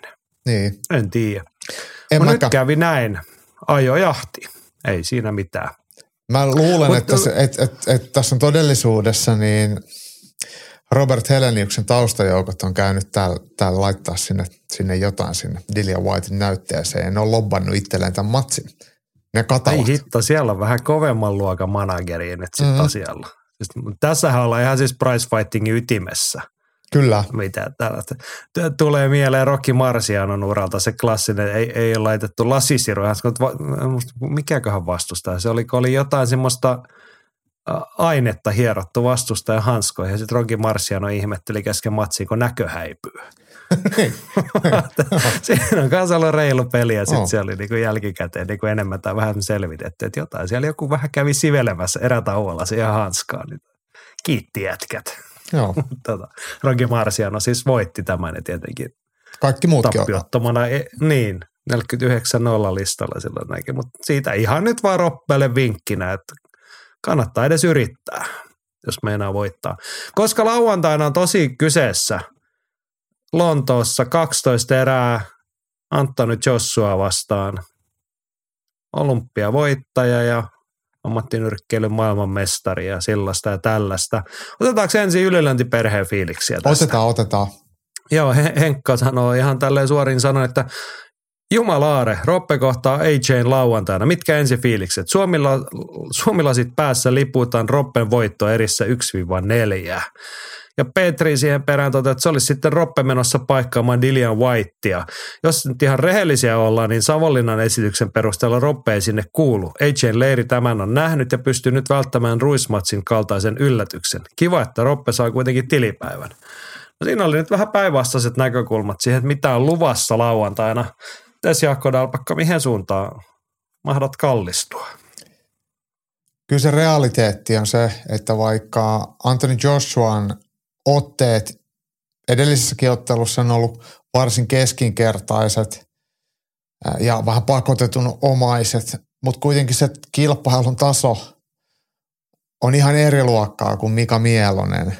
Et, et ne liikkeet, mitä Robert Helenius teki Mika Mielosta vastaan, niin ko, koituu ottelu, ottelun tappioksi hyvinkin äkkiä, mutta, mutta tota, tämä kokonaiskuva kuitenkin tästä ottelusta mun mielestä on kaikella tavalla positiivinen, vaikka, vaikka tiedän, että asetelma on kyllä Robbe, Robbelle vähintäänkin ää, haastava. Ja sen tietää toki myös sitten Joshuan leiri. Niin. Ja mä luulen, että siis haastavahan on tilanne Antoni Joshuankin kannalta – sieltä että hänelle ei ole hyvä ole. Sitten siellä on pohjalla se Andy Ruiz-matsi. Eikö siinä ollut sellainen tilanne, että Andy Ruiz tuli myös silleen vähän yllättäen siihen matsiin? Joo, siis Andy Ruiz ykkös ensimmäisessä kohtaamisessa, niin hän, hän tuli, ja oliko se nyt Jared Millerin tilalle, joka kärsi myös doping, doping-aineesta ja Ruiz nostettiin siihen ja Ruiz sitten pisti matsin seitsemännessä eräs poikki. Mutta se oli hyvä matsi molemmilta ja molemmat siinä keräili, keräili itseään kanveesilta. Selkeän tuli sitten uusinta, missä Joshua sitten aika helpohkosti niin naputteli pistävoiton Andy Ruissista. Mutta mut Andy Ruiz ja äh, Robert Helenius on tyylillisesti niin kaukana toisestaan kuin raskassarjalaiset vaan voi olla. Ruiz on lyhyt ja paksu ja räjähtävä iskiä, joka hakee kovia osumia, kovia koukkuja. Robert Helenius on strateginen – pitkältä suoria lyöviä entinen olympiatyylin nyrkkeilijä. Et, et heidän ää, tuomat haasteet on silleen erilaisia, vaikka tämä skenaario tietyllä lailla on samanlainen, niin se ei kuitenkaan tarkoita sitä, että, et nyrkkeilijät olisi keskenään samanlaisia. Joo, siis mulle jäi niin kuin ajatus vähän kesken tuossa se, että miksi viittasin Ruisiin oli, että siellä on Jossualle hänen tiimillä on taustalla se, jos se nyt trauma, niin varmasti muistissa se, että joskus on käynyt näin. Ja mm-hmm. nyt kun tarvitaan alle viikon varoitusajalla se matsi, niin varmasti ollaan niin kuin tyylin ja muun puolesta siinä vastustajan valikoinnissa melko tarkkoja sanoisin. Eikä tämä ole mitenkään niin kuin väheksyntää roppea kohtaa, vaan niin kuin katsotaan varmasti tiukasti Jossuan vahvuuksista. Et kun puhutaan O2-kokoisen areenan pääottelusta, niin sinne nyt ei voi ketään georgialaista tuoda. Niin pitää olla uskottava, niin Robert Helenius on kohdannut viime vuonna Deontay Wilderin, hän on kohdannut Gerald Washingtonin, voittanut Adam Kovnatskin, tällaisia juttuja. Mm. Niin hän sopii nimenä tohon. Mutta sittenhän tässä on, siis tällä ottelukortillahan oli valmiiksi. Siellä on toi Joshua-matsi mukaan luettuna kolme ainakin raskaan matsia. No nyt y- siellä oli kaksi, oli jotain brittejä, nuoria, nousevia, nuorempia nousevia nimiä vähemmällä kokemuksella, jotka he ottelee jostain alueellista brittitittelistä, luetaan ne pois. Jep. Ja ko- kolme vastustajaa tai muuta nyrkkelee jäljellä. Yksi heistä on Derek Chisora, joka olisi varmaan itse lähtenyt, mutta hän on, eikö hän ole samaa tallia niin kuin Joo, ja se, managementin puolesta? Joo, ei se välttämättä ole sitten se, niin kuin mielekäs matsi sitten äh, Eddie Hearnillekään. Niin, just näin. Niin sitten jä, jäi jäljelle siltä ottelukohdilta Gerald Washington, jo mainittu Robben edellinen aiempi vastustaja, joka nyt ottelee Chisora vastaan. Mun mielestä se ei välttämättä ole mielekästä sitä otteluparia hajottaa, koska Kyllä. kansa haluaa sen Derek Chisoran nähdä. Ja sitten siellä on nyt en tunnusta ne muista nimiä, mutta kaksi sillasta ottelupari raskaan sarjan, muista mitä ukkoja, mutta selkeästi kokeneempia, mutta eteenpäin urallaan meneviä, mutta olisi ollut niin kuin Jossualle – ihan sopivia niin kuin näissä olosuhteissa, että muutama päivä aikaa löytää, niin toi Jukko nyt nousee, semmoinen rokityyppinen tarina. Niin siellä Mut on Eddie Philip Rogovic sanoi, ja Dempsey McKean oli tämä ottelupari, mistä sä puhut. Juuri Rogovic se. on 15-0 ja McKean 22-0, mutta se mitä sä sanoit, että he on vielä urallaan eteenpäin meneviä ja niihin mestaruusotteluihin pyrkiviä, niin heille ei ole välttämättä niin kova kiire ottaa mitään tuommoista viime hetken paikkaa ja rooliakaan. Niin, se on, se on sitten taas se niin kuin, vähän tylsä puoli ammattinyrkkeilyssä. Sä oot 15-0, sitten lyödään tiskin, että hei nyt on maanantai, mitäs lauantai Antoni Joshua? Niin totta hemmetissä nyt me, että pitäisi mennä. Mm. Et mitä sitten, jos sä oot 15-0 ja sä hävit Antoni Joshua, sit sä oot 15-1. Kyllä. Ja kaikki näkee, että sä oot mennyt sinne niin kuin kolmen päivän valmistautumisella. Niin niin ei sen niin kuin pitäisi olla, mutta et, joo, ehkä heille sopii nyt tämä keskenään ottelu, mutta Eddie Hearn hän sanoi, kun tästä asiasta tiedotettiin, että he keskusteli useampien ottelijoiden kanssa ja epäsuorasti viittasi tähän ottelukorttiin. Tarkoittaa niin kuin mun laskelmien mukaan näihin kolmeen, jos puhutaan use, useista. Kyllä. Ja sanoi, että nämä ottelijat oli hinnoitellut itsensä ulos. Mm. Niin se on mielenkiintoinen tieto. Tavallaan siis, kun mietin, et tavallaan sitten on kortit pelattu oikein Robert Heleniuksen tiimissä, tai sitten ei ole kauheasti neuvotteluvaraa, mutta on haluttu lähteä. Vai miten sä näet sen puolen? Uh, jos ajatellaan, että et Philip Rogovic tai Dempsey McKean, niin he ovat valmiita myymään tämän tappion tosi kalliilla, siis ottamaan osaa tuohon Joshua-haasteeseen, niin, niin kun heillä ei ole kummallakaan tappiota, niin he haluavat varmasti täysin absurdin summan rahaa. Että heillä on se neuvotteluvaltti sillä lailla. Tai ro, niin kuin, heillä on anyway se matsi tulossa, että et, et he voisivat yrittää pyytää enemmän. Ja samoin sitten Chisora ja Washington ihan sama, että et, et me pelastetaan tämä ilta, mutta me halutaan sitten tätä ja tätä. Mutta sitten jos löydetään kortin ulkopuolelta joku Robert Hellenius, joka, joka on yhden kerran elässään ollut isossa ottelussa, mistä on saanut rahaa, niin hän varmasti tulee halvemmalla ottelemaan uransa ehtoo päivillä, mitä sitten joku tämmöinen nousukas tai isompi nimi. Ja sitten täytyy myös sitten kuitenkin sanoa Robben kannalta, että Robbellakin on hyvät neuvotteluvaltit sille, että, että hänen ää, harteillaan on periaatteessa koko otteluillan pelastaminen siinä mielessä, että ilman Joshua ottelemassa tuolla, niin ottelukortti todennäköisesti peruttaisiin. Ja kaikki siihen käytetty markkinointiraha heitettäisiin roskiin. Eli tavallaan niin kuin Robelle pystytään maksamaan ja ollaan valmiita varmaan maksamaan vähän yläkanttiin, koska, koska tota, sen hartioilla on sitten tulevaisuutta. Sitten sanon vielä sen, että, että, että minkä takia Robert Helenius on ää, rahojensa väärti on toki hänen 32-4 listansa, mutta myös hänen tyylinsä nyrkkeillä ja se, hän rumasti sanottuna on myös tyrmättävissä oleva nyrkkeilijä. Anthony Joshua kaipaa enemmän kuin mitään onnistunutta matsia ja keskeytysvoittoa ja Robert Helenius on sellainen ottelija, joka häviää tyrmäyksellä itseään paremmille. Niin tässä on niin monta hyvää syytä Eddie Hearnille ja Anthony Joshualle tarttuu Robert Heleniukset. Heillä ei periaatteessa ole voitetta, tai, tai heillä on hyvin paljon voitettavaa hyvin pienellä sijoituksella ja hyvin pienellä riskillä. Toki se sijoitus on Robert Heleniukselle. Veikkaisin, että samaa koko luokkaa tuloiltaan kuin, kuin Deontay Wilder ottelut. Puhutaan varmaan miljoonaluokan tilipussista.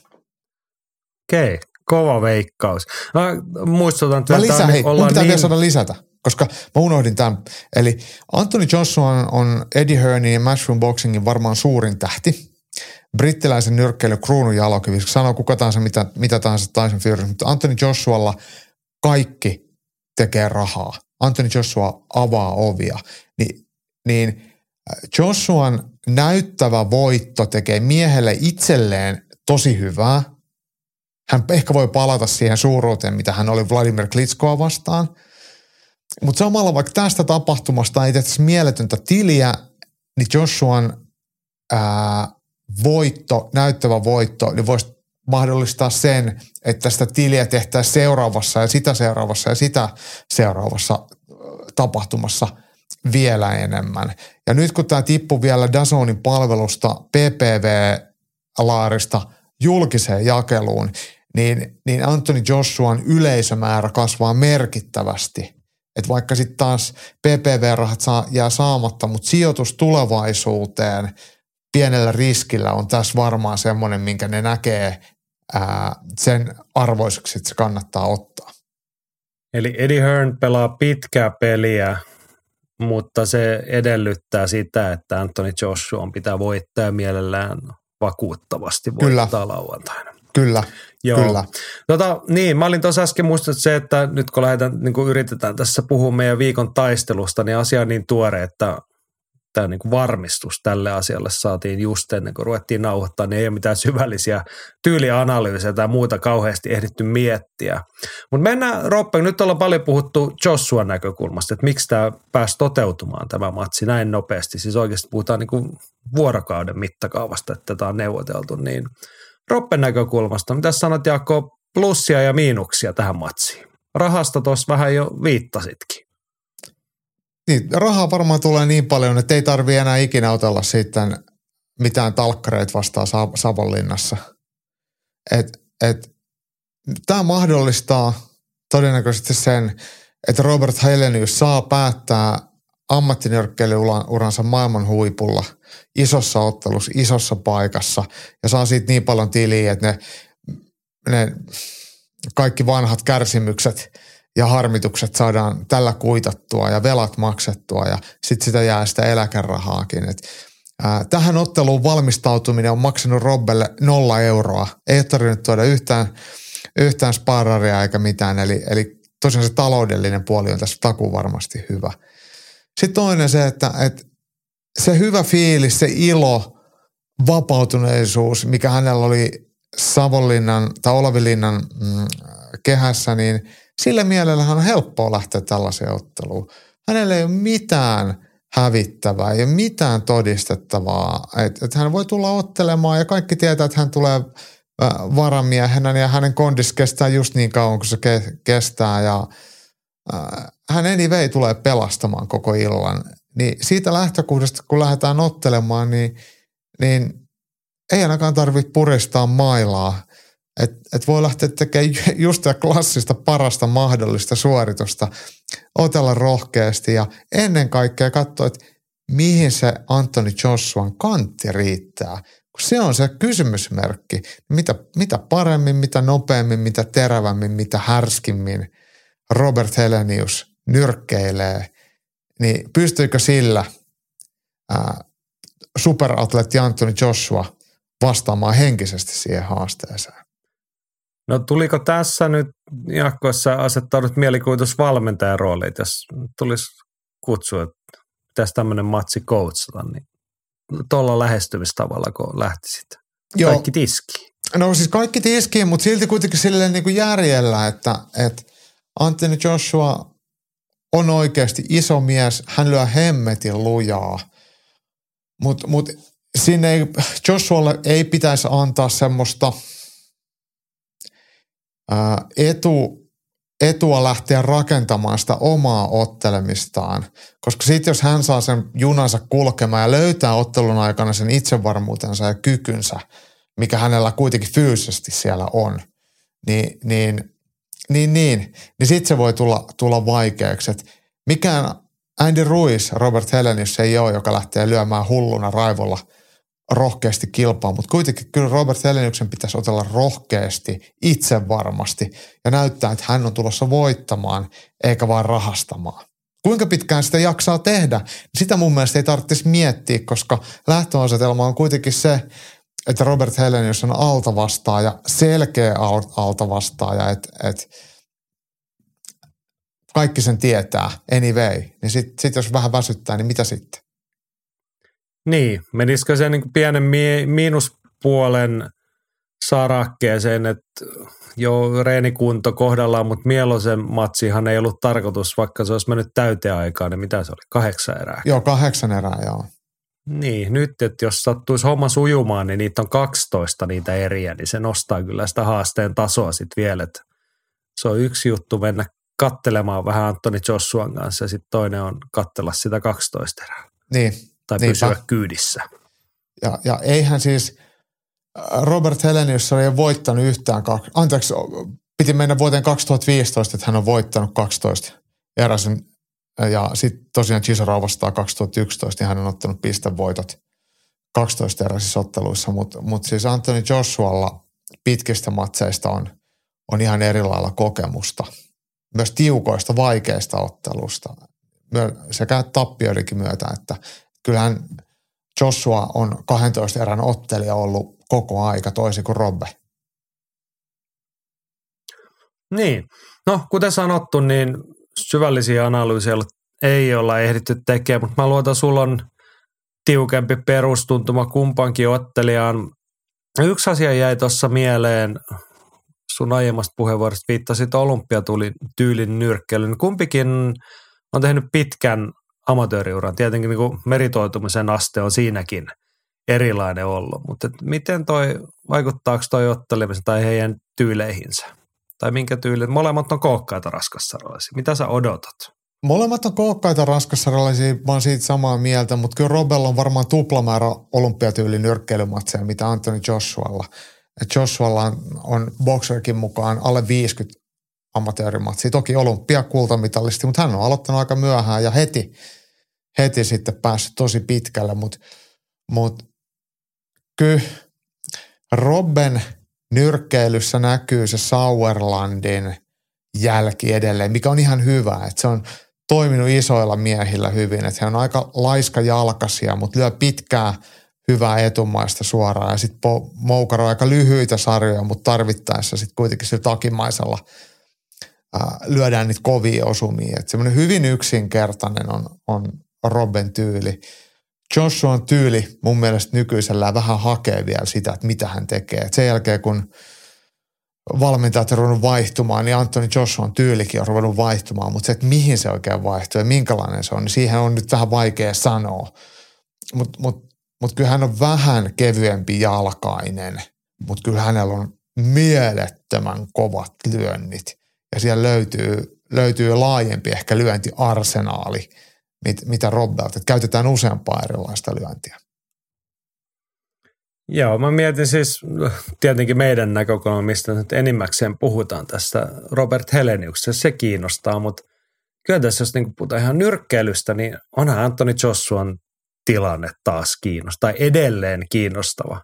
Viime matsi ei ollut niin hyvää, kaikenlaista valmentajasotkua tai valmentajan vaihdosta vähintäänkin, jos ei sotkua. Ja sitten viime matsin jälkeen niin hän on heittänyt yhdessä toisenkin coachin tuossa vuorotelleen pussialle. Että niin.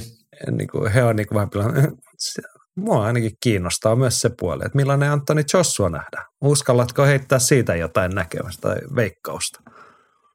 Mä tunnustan, että mä oon tosi pettynyt Antoni Joshuan ulostuloihin – et, kun mä oon kuitenkin ollut kuulunut hänen faneihinsa ja ollut aika armollinen hänen huono, huonoissakin otteluissa, mutta mut se mitä hän on sanonut Robert McCrackenista, joka on luonut Anthony Joshuan pojasta olympiavoittajaksi ja sitten ammattinyrkkeilyn maailmanmestariksi ja si- vyöryttäminen sitä vastuuta hänelle huonoista otteista. Tämä Robert äh, Garcian arvostelu – niin toki valmentaja saa ja pitääkin arvostella, mutta silleen, että, että eikö hänessä olisi itse ollut mitään vikaa, että onko kaikki vika ollut valmentajissa. Niin se on ollut mun mielestä huono ja se ehkä kertoo vähän siitä, että, että se oma psyyke ei välttämättä ole ollut henkinen suorituskyky ihan sitä, mitä pitäisi. Joo. Si- siinä on mielenkiintoista seurattavaa kyllä. Tota, molemmissa ottelijoissa. Rooppe uskon, että pääsee tulee vapautuneesti, mutta että kuinka vapautuneesti sait sitä irti ja sitten se, että minkälainen Antoni Joshua nähdään. Hänellä oli ihan valtava se skaala, että kun hän on aivan briljantti parhaimmillaan, Ja sitten hän on kyllä ottanut aika mitään sanomattomia vatseja, joka aina peilautuu siihen valtavaan potentiaaliin, minkä kaikki näkee. Niin siinä on kyllä jännitettävää taas seurattavaa kotikatsomoihin. Mm, kyllä. Yksi kyllä. olennainen kysymys olisi Jaakko vielä. Henkka tuossa aika rohkeasti povasi ja Petri toiseen suuntaan, mutta mä kysyn suoraan, että millä Robert Helenius voi voittaa lauantaina Lontoossa? Hyvällä tuurilla. Okei, mitä se, miten se niin kuin sitten ilmenisi se hyvä tuuri? Äh, no okei, okay, mä sanon tosi tyhmästä on niin laiska vastaus, mutta se oikeasti vaatii siitä, että Anthony Joshua aliarvioi tai henkisesti ei ole, ole paikalla tai on turhautunut tai jotain. Ja Robert Helenius tulee, tulee vahvempana kuin koskaan ja ottelee rohkeammin kuin, rohkeammin kuin koskaan, niin tota, onnistuu sitten lyömään sillä takimaisellaan kunnarin, mut, mut, mutta tota, kyllä mä oon rehellinen, että et ennakkosuosikki on Anthony Joshua. Ja ei ole hirveän helppo nähdä sitä Robben tyrmäystä. Niin, no sitten 12 erää, täyttää aikaa, puolta aikaa, missä erässä mitä tapahtuu? Alle kahdeksan erää menee ja, ja, ja tota, mä haluaisin, että Robert Helenius voittaa, mutta tilastojen valossa niin sitä on vaikea silti nähdä. Et kyllä, mä, kyllä mä luulen, että kotikehän Antoni Joshua ottaa voito ennen täyttä aikaa. Niin, se on valitettavasti sitä johtopäätöstä tai odotusarvoa on hyvin vaikeaa väistää. Mä haluan ottaa tähän semmoisen niin kuin People's Champ-tyyppisen näkökulman, vaikka ei Roppe nyt on kuraa saanut kotimaassaankin ja muuten, mutta kyllä hän kuitenkin meillä on semmoinen kruunun jalokivi täällä, niin mä sanoisin, että se olisi niin kuin Roppelle iso voitto tilipäivän lisäksi, että jos mennään yli kuusi erää ja ollaan matsissa mukana. Totta kai. Silloin ollaan niin kuin oltu kunniallisesti Lontoon O2 edustamassa ja voi lähteä niin kuin toivottavasti omiin jaloin sitten sieltä kotiin, mutta tota. Mut vaikeaa nähdä, että 12 erän mittakaavassa mentäisiin ihan maaliin asti ja, ja etteikö Joshua sitä pystyisi jossain kohtaa voittamaan, mutta et hänen kohdallaan ne isommat kysymysmerkit tässä tiettyä. Jep. Mutta mulla on jotenkin semmoinen niinku helpottunut äh, fiilis tosta, tästä niinku matsista, että et, kun mä näen tässä ottelussa oikeasti tosi paljon semmoista niinku hyvää. Ja se, mitä mä sanoin tuossa jo aikaisemmin, että et, et josko taas sitten semmoinen, että et millä mil Robbe sitten oikeasti ottaa ne – ottaa ne eläkerahat ja, ja voisit lopettaa. Niin se olisi jotenkin semmoinen täydellinen loppu. Että et, tämmöistä jotenkin mahdollisuutta ei tuu uudelleen. Niin, niin tähän olisi tosi, tosi, tosi kunniallista päättää. Ja mielelläni kävisin ostaa lasillisen champagne ja joisin sen itsekseni sitten vaikka lauantai-iltana sen kunniaksi. Niin, me nyt tietty helposti, kun me ollaan suomalaisia, niin me ja muut suomalaiset, ne aina kun ajatellaan, ja sitten kun pohjalla on se, että Valderia vastaan puhuttiin sitä, että tätä onko sauma, ei, no ei ollut käytännössä mitään saumaa. Se oli game over aika nopeasti. Mm. Niin helposti niin kuin turduttaudutaan siihen omaan synkkyyteemme. Kun joskus voisi ihan mahdollista, niin että wow, siisti. Niin kuin, no, meidän jätkä jätkä pääsee tonne. Mutta siis tolle niin. musta oikeasti tuntuu, että en mä näe tässä, mua ei kiinnostaisi lopputulos. Musta on vaan niinku ihan mielettömän hieno tarina. Tämä on tuhat kertaa siistimpää kuin Wilder-ottelu. Niin.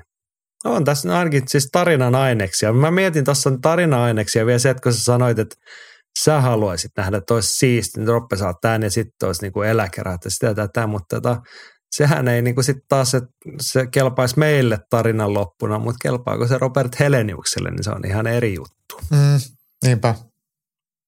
Et siinä tietty tullaan sitten niihin elämäntarinoihin ja muihin käänteisiin. Et mitä, mutta et siitä kaikki varmaan voi olla samaa mieltä, että tämä ja Valderottelu yhdessä, niin puhutaan sellaisista tilipäivistä, että ei ehkä taloudellista pakkoa nyt ainakaan itseään sitten rääkätä enää hirveän pidemmän, eikä rääkätä mitään silleen väärällä tapaa, mutta että kovaa duuniahan toi Kyllä, no todella kova, todella kova.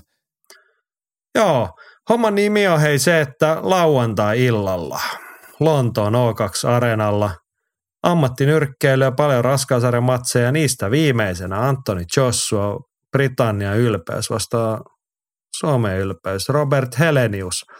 Öö, sä tuossa viittasit, jota piti alun perin olla Dazonilla pay-per-view-ilta, mutta nyt kun tuli tämä muutos, niin tämä näkyy ihan normaalilla Dazon tilauksella. Se oli jotain kympin pintaan kuussa, jos ette vielä nyt ole sitä ottanut. Nyt on varmaan aika hyvä hetki siihen tarttua.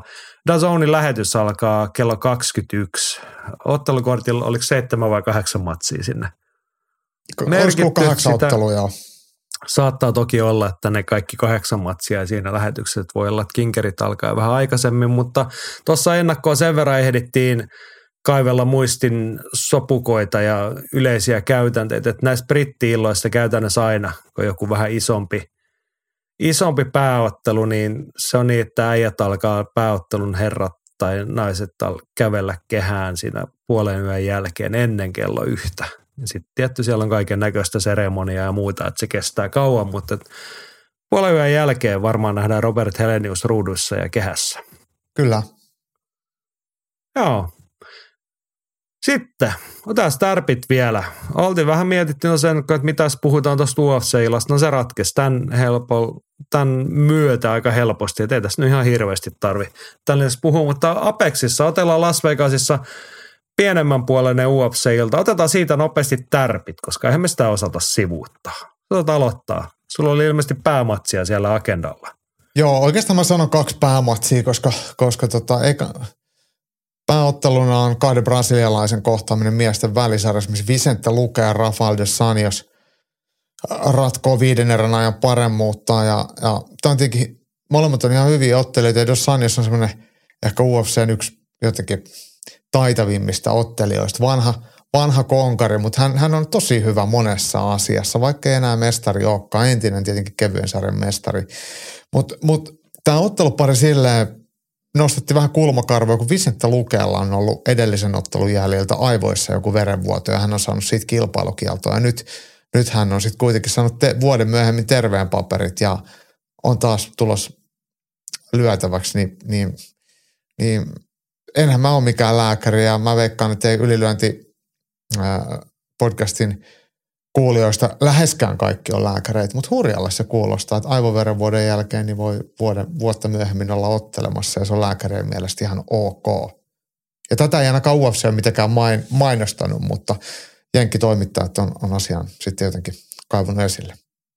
Olisihan siinä aika hyvät promovideoainekset, vähän UFC Embedded, että ensin kuvataan lukeen tyrmäys ja sitten vähän neurologilla käyntiin ja sitten katsotaan paperistet niin, että vuoden verran – ottelukielto ja sitten kun on vuosi ja kolme päivää mennyt, niin sitten otellaan. Mutta tota, mm. musta on pelottavaa. Se on tosi pelottavaa ja siis mä tiedän, että mä toistan tätä mun narratiivia tosi usein, mutta se, että jos UFC-ottelija, jos antaa Vicente Luke olisi tehnyt nyt vaikka vähän paremmat tilit, niin olisiko hän nyt jo tässä vai ei? Mutta mutta tilanne on se, mitä se on. Äh, mä otan nyt vielä tuon toisen päämatsin tuohon vielä. Miesten äh, höyhensarja, Cub Swanson, Hakem Davodu, Kanadan räjähtävä tainyrkkeilijä isossa matsissa itselleen. Cub Swanson toki varjo parhaimmista vuosistaan, mutta mut mielenkiintoinen matsi ja takuu varmasti hyvää lyömistä ja oikeastaan Swansonin pitäisi pitää tempo korkeana, että et nopeasolunen Davodu ei pääse tai joutuu tekemään useammin asioita, mitä, mitä sitten sprinteri tykkää tehdä. Niin.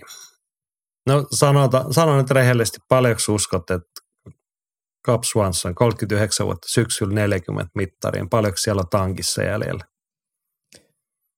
Kokemusta ja otteluäly on aika paljon, mutta mut niin on niitä kilsojakin, niin ehkä tämä nyt sitten kuitenkin Hakem Davodu ottaa uransa ensimmäisen ison UFC-voiton tästä. Tai en mä tiedä, onko tämä nyt oikeasti tässä kohtaa hirveän iso, mutta, mutta, mutta kuitenkin nimekäs, onko se ehkä parempi, parempi niin, termi? Tämä on tämmöinen tyypillinen noille nouseville ottelijat jossain kohtaa marssitetaan vanha sotaratsu eteen, että sitten jos sitä vihreitä sinne listaan kertyy, niin se Cap Swansonin nimi näyttää siellä – seassa ja hyvältä ja kukaan ei sit siinä välissä ehkä huomaa katsoa, että Cap Swanson on tässä viime vuosina sitten hävinnyt aika lailla kaikille, kenen Niin nime, nime, nimeä nyt saattaa tunnistaa. Tämä aika tyly tämä punaisen merkinen lista, kun täältä tulee Ortega, Edgar, Moigano, Burgos, Chicache ja sitten vielä tuoreempana sitten Jonathan Martinezilla. Sehän oli painoluokkaa alempanakin vielä, että piti käydä kokeilemaan kääpiösarjassa, mutta siinä vedettiin jalat,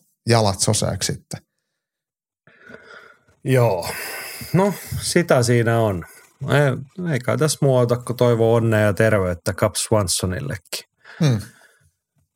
Joo. Mulla olisi kans pari tärppiä ihan nopeasti. Mä otan naisten matseja. Ensinnäkin tuosta toi taitaa olla pääkortin alkupuolelta. Siellä on prassi vasta prassi. Poliana Viana, jonka suomalaisetkin varmaan muistaa viime vuoden lopulla. Hän löi meidän vanha inhokkimme Yin Yu Frein suorilta jaloilta pötkölle. Todella hienolla tyrmäyksellä. Muistan, että matsin. Kyllä muistan. Kyllä muistan. Joo. Se oli tosi Se- kivaa. se oli kiva. Tässä on mielenkiintoista, että Vianan niin hyppäjuna on vähän jäänyt asemalle jälkeen. Hän on kahteen kertaan tuossa keväällä alkuvuoden puolella matsi peruuntunut ja nyt vasta pääsee. Että tota, hän on somessa joutunut moneen kertaan laittaa sitä tyrmäysvuonna, kun ei ole mitään uutta ollut näyttää. Nyt tulee vastaan Jasmin Lusindo, toinen prassi, 21 vuotta ikää, 14-5 listaa ja kaksi matsia jo UFCssäkin. Siinä on naisten korsisarjana ihan kiinnostava koitos kyllä. Mutta oikeastaan vielä kiinnostavampi, otetaan painoluokkaa ylempään naisten kärpässä. Tämä on merkattu patologissa illan avausmatsiksi. Siellä on Tuff-voittaja Juliana Miller 3-2 listalla kokenut ottelija. Siis ei hirveästi ole muuten Tuff-status nyt näyttäisi, kun pistetty illan ekaan matsiin. tonne. Mehän nähtiin, kun hän otteli Veronika Haadia vastaan silloin Lontoossa. Niin, ja otti pataa. Ei Kyllä. hirveän, niin kuin, hirveän vahvaa mielikuvaa itsestään. No, toki Rowa Hardy oli siinä kyllä, niin kuin, voisi sanoa melkein uransa ehimmän esityksen pisti tiskiin kyllä Lontoon yleisölle. Toi on helppo allekirjoittaa. Joo, mutta mä kiinnostuin erityisesti Millerin, Millerin nimi kiinnitti huomioon, sitten mä katsoin, että mikä tämä vastustaja on. Luona Santos, 23 vuotta ja toi profiilikuva ole mikä salilla pullistelu, vaan enemmän tämmöinen Instagram-model-tyyppinen, mutta tota, 23-vuotias 5-1 listalla ja piti oikein katsoa matseja, kun sitten mä rupesin tätä listaa katsoa, niin otti silmään, hän kaksi matsia voittanut samalla tavalla ja se kuuluu tälle ulkomaan kielellä sanottuna Kesa Katame Leg Americana. Ja mä katsoin tuon toisen matsin, niin hän, hän on todella vahva painija ja hän repi siitä sille puoliväkisin hieno käsivarsiheito, joka ilmeisesti judotermeen edustaa tuota Kesa Gatame osuutta. Sitten hän tuli siitä saidiin ja kaivoi jaloilla Amerikaana lopetuksia, eli väänsi jal- tunki toisen käden jalkojensa väliin ja silloin se solmui ja alkoi kääntää niveliä väärään suuntaan, että tuli taputus. Ja hän on Mm. kahteen kertaan ottanut tämmöisen kuuteen matsiin. Se on aika hyvä, Mutta- harvinainen lopetus. On, mutta siis tota, hän on niinku tyylillisesti, hän on vähän kuin Tatjana Suores ja Rose Namajunasin lapsi. Tämmöinen pitkähkö nuori nainen ja todella väkevää painia ja ei, ei pelkkää jujutsua, vaan hienoja semmoisia shoottikaatoja hakee ja muuta. Että tota, toki aika puhtaasti nyt painia ainakin toistaiseksi vielä, mutta pistäkääpä korvan taakse nimi. Musta oli mielenkiintoinen haku tälle kortille. UFC-debyytti siis vuorossa nyt tällä kertaa. Ja ilmeisesti, jos oikein on tulkinnut, niin Alfa Mailillä edennettäjä Lukas Mineron oppilas Sao Paulasta sitten alun perin. Mutta tota. Tältä pohjalta Las Vegasissa Apexissa UFC-ilta ja siinähän aikataulu tämän tyyppinen, että mm, lauantaina kello 23 alkaa Fight Passilla prelimit ja pääkortti kello 02 Viaplaylla Mm. sunnuntain puolella. Siis tässä on hienoa kamppailuiltaa siis tulossa lauantaina kello 21 Dazonilla Anthony Joshua tai Robert Helenius iltama käyntiin Lontoosta ja sitten siihen perään kello 23 alkaa UFC kahdelta Viaplayta. Mutta sitten on vielä tärkeä tiedotus ja muistutus. Kamppailuurheilu on parasta paikan päällä, eikö vaan? Sehän Näinhän oli se on. nimittäin niin, että lah, Lahessa lauantaina, eikö lauantai 12 päivä? Kyllä, kyllä. Perjantai, mikä päivä? Joo, se la- 12 lauantaina. päivä. Lahessa – menen sanoa Total Fight Night, joka siellä yleensä, mutta siellä on Lahti Fight Event. Ja Andy tämän nosti esiin ja kertoi, että Lahti Fight Eventissä alkaa olla sellainen kattaus, että sillä tekisi jo melkein Total Fight Nightin. Tessa Kakkonen ottelee Ruotsin mestaria Johanna Perssonia vastaan VMCn PMVstä. Kakkonen on amatöörien maailmanmestarina selkeä ennakkosuosikki. LFE lanseeraa myös oman tittelinsä, josta ottelevat Christopher Björkskog ja Viron Allan Volosaatto. Krasti on voittanut Volosaattoihin jo kahdesti, mutta matsit olivat tiukkoja. Espoolainen on ennakkosuosikki, mutta matsi ei ole mitenkään taputeltu. Organisaation oma titteli on mielenkiintoinen avaus ja jää nähtäväksi, miten se tulee jatkossa elämään. Tittelimatsien lisäksi illassa on vielä kaksi muuta tainyrkkeilyn ammattilaisottelu sekä amatöörivapaa-ottelua. Nice! Tämä oli joku Lahti Fight Title vai mikä ton tittelin nimi, että saattaa olla, että se on niinku siirrettävissä Total Fight Night jo mm. tämmöiset mestaruusvet. Mutta siis tulkitsimmekohan oikein, että tämä niinku nimi, nimi ei ole siksi Total Fight Night, että tämä on niinku niin sanotut kansalliset kisat, eli saliympäristössä. Joo, tämä on Total Centerillä tämä, kilpailu. Silleen vähän niin kuin ulkoisesti matalammalla profiililla, vaikka ottelut on ihan hyviä.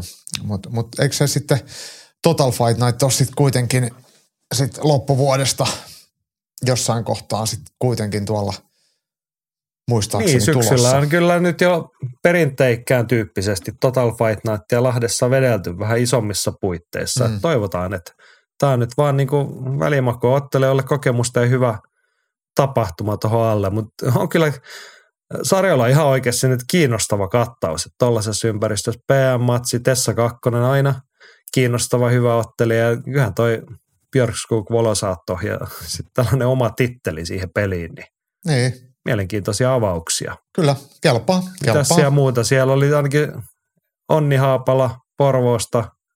Eikö hän ole sulle tuttu nimi? On, joo, joo, joo. Va- joo, vanhoja reenikavereita. Ja sitten oli näitä lahen suuruuksia, tai nuoria nousevia kykyjä, niin tämän tyyppisiä. Jep.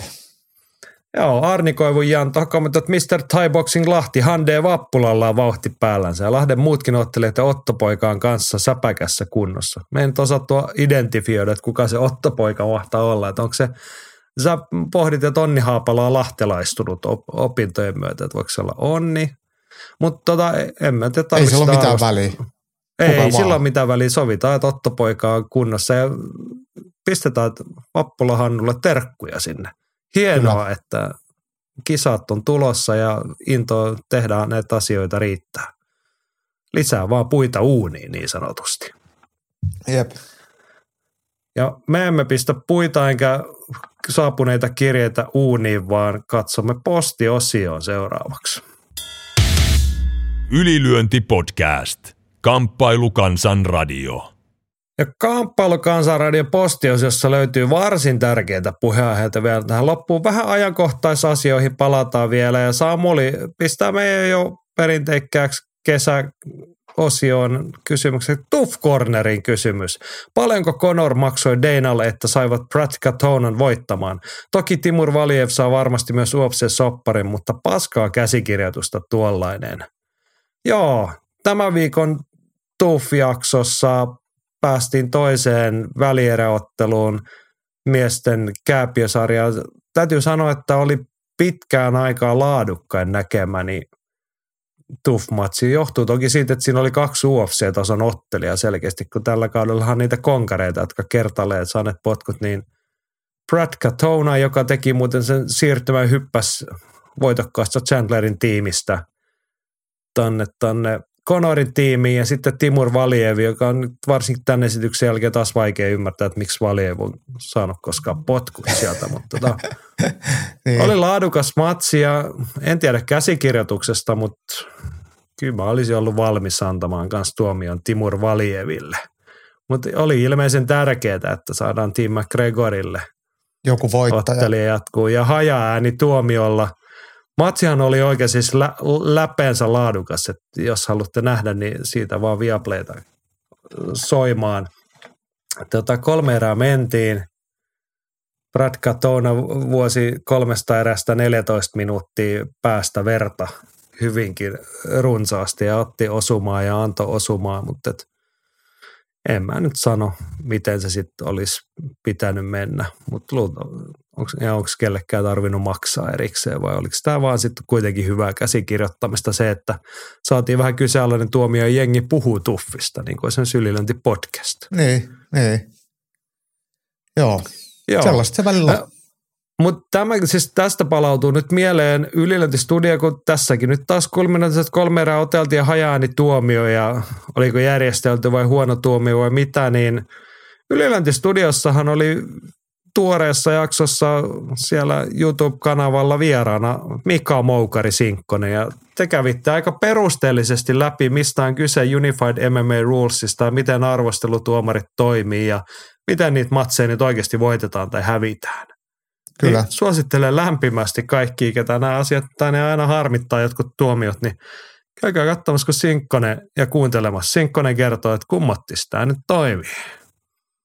Siinä mun se niin kuin selkeä, selkeytti tai y, hyvin yksityiskohtaisesti päästiin niihin arvostelukriteereihin sitten paikotellen lopu, käsiksi. Niin. Ja loppujen lopuksi nehän ei ole hirveän monimutkaista, ne on aika yksinkertaiset, kun niitä rupeaa silleen niin kuin pohtimalla pohtimaan.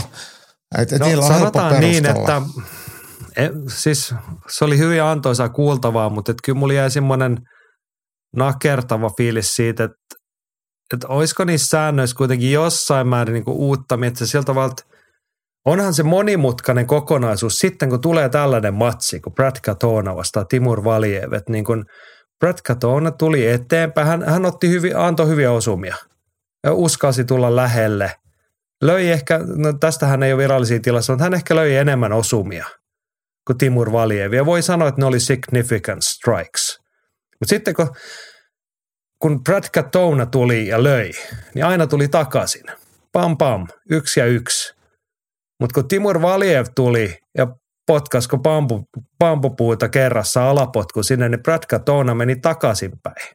Niin. Ei taas niin kuin, omasta halustaan, vaan väkisin. Niin Sitten tullaan siihen, että varmasti niin kuin, jos joku laski, tuomari pisti siellä tukkimiehen kirjanpitoon, niin aika lähellä oli osumien määrä toisiaan. Niin, 50-50. Siihen, niin, että sitten tullaan siihen, että no mikä se oli se damage, että no sillä toisella oikeasti vuosi reilusti päästä verta 14 minuuttia ja se oli vähän ahtaalla siinä ja Brad Katona yritti pari kertaa painihommia, niin ne kesti kolmesta viiteen sekuntia ennen kuin ne oli niin kuin käännetty ne tilanteet.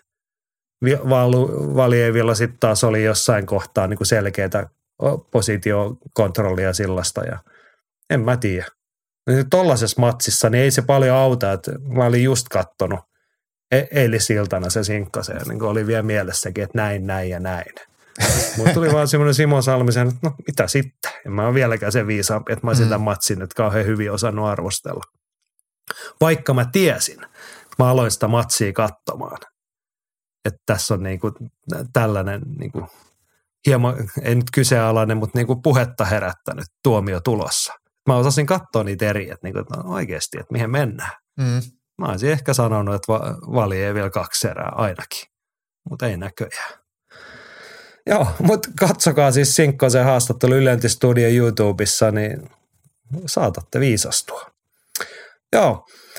Andy kysyy, mitä mieltä ylilyönti on EUR MMAFn perustamisesta ja miten se vaikuttaa amatöörivapaattelun tulevaisuuteen? Nyt pitää ehkä ihmisille kertoa, mikä on EUR MMAF. Kaikki ei ehkä tiedä, siitä ei hirveästi ole vielä puhuttu. Viime viikolla putkahti tämmöinen tiedonmurunen – julki, että kun siis mekin ollaan täällä puhuttu, että kansainvälisellä vapauttelulla IMOFilla on monenlaista ongelmaa ja imagohaittaa ja sisäistä riitaa ollut, niin nyt on sitten pistetty oma liitto pystyyn. Toi euro varmaan viittaa johonkin Eurooppaan tossa ja sitten on MMA Federation ja siellä on nyt Su- Suomen vapautteluliitto on ilmeisesti sitoutunut nyt tähän tahoon, koska siellä on suomalaisia. Janika Antimaa oli jossain roolissa siellä johtoportaan tyyppisissä elimissä.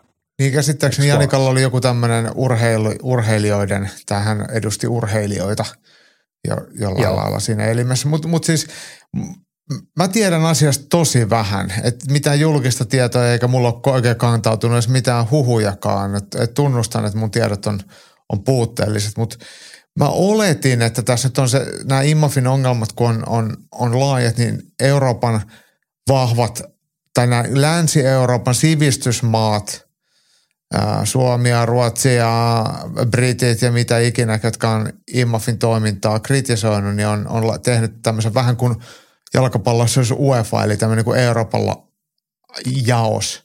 Mutta ilmeisesti tämä nyt ei ihan mene nyt sit ihan yksi yhteen, että se on vähän epäselvää, että mikä on IMAFin ja tämän kansainvälisen lajiliiton ja Euroopan lajiliiton keskenäiset suhteet, mutta mitä enemmän näitä lajiliittoja on, niin sen, sen hankalammaksi se tilanne sitten niinku isossa kuvassa muuttuu.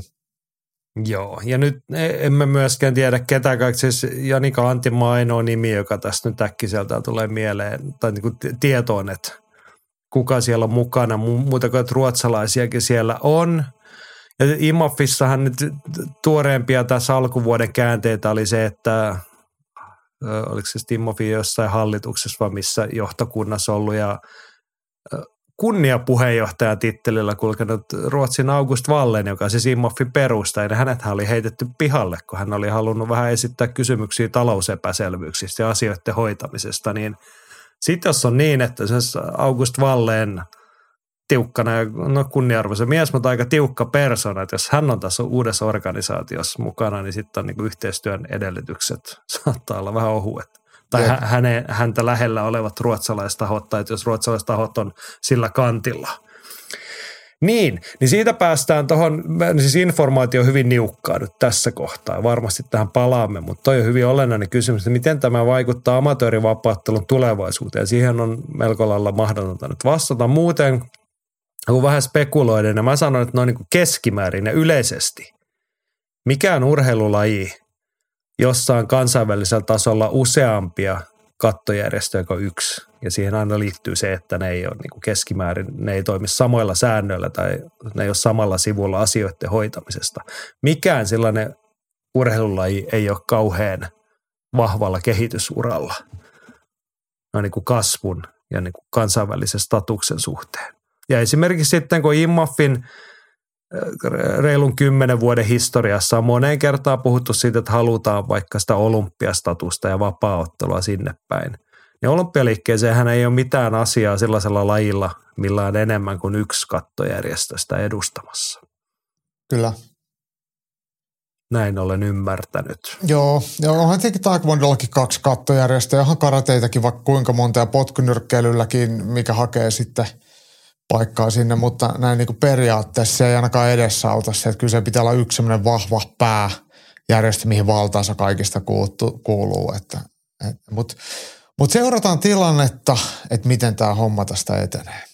Joo, ja siis mä haluan täsmentää, että tämä nyt ei ollut siis millään tavalla moite sitten, etteikö suomalaisten pitäisi olla tällaisessa mukana. Ymmärrän, että joskus se voi tuntua tai näyttäytyä pakkorauta, mutta tämä oli vain niin yleinen arvio, että yleisesti noi asiat ei niin kuin keskimäärin mene hyvin, kun näin pääsee käymään. Mm-hmm. Ja mä ymmärrän sen, että kun se niin kuin optimaalinen tapa se, että jos Immoffin toiminnassa olisi korjattavaa, niin sitten jäsenliitot korjaa sen keskenään. Että jos se on niin kuin sellaisessa käsissä, että se ei ole korjattavissa, niin sitten se voi olla tämmöinen toinen organisaatio tavallaan niin kuin pakollinen, mutta se ei niin kuin välttämättä johda toiminnan kehittymiseen, koska siellä on aika – niin urheilullisesti ja taloudellisesti vahvoja maita sitten luultavasti siellä immofileirissä, jolla ei ole mitään kiinnostusta luopua siitä puolesta.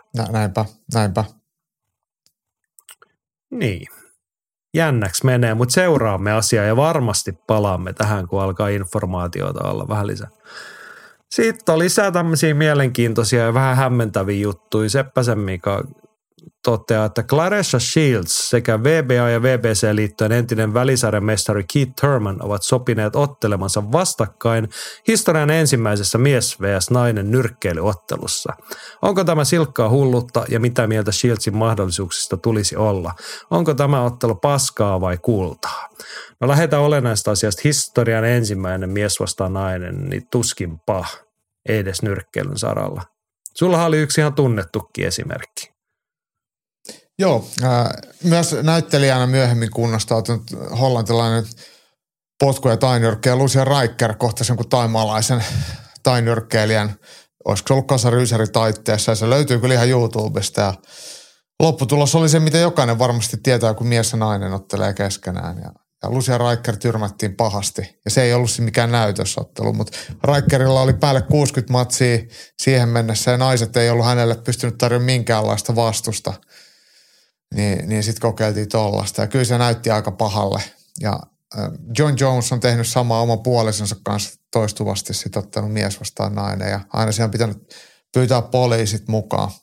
Mutta tuossa no, Lucian Rikerista... Niin, niin, ajojahti sekin. Mutta Lucian Riker hän siis näytteli Million Dollar Babyssä tätä päävastustajaa.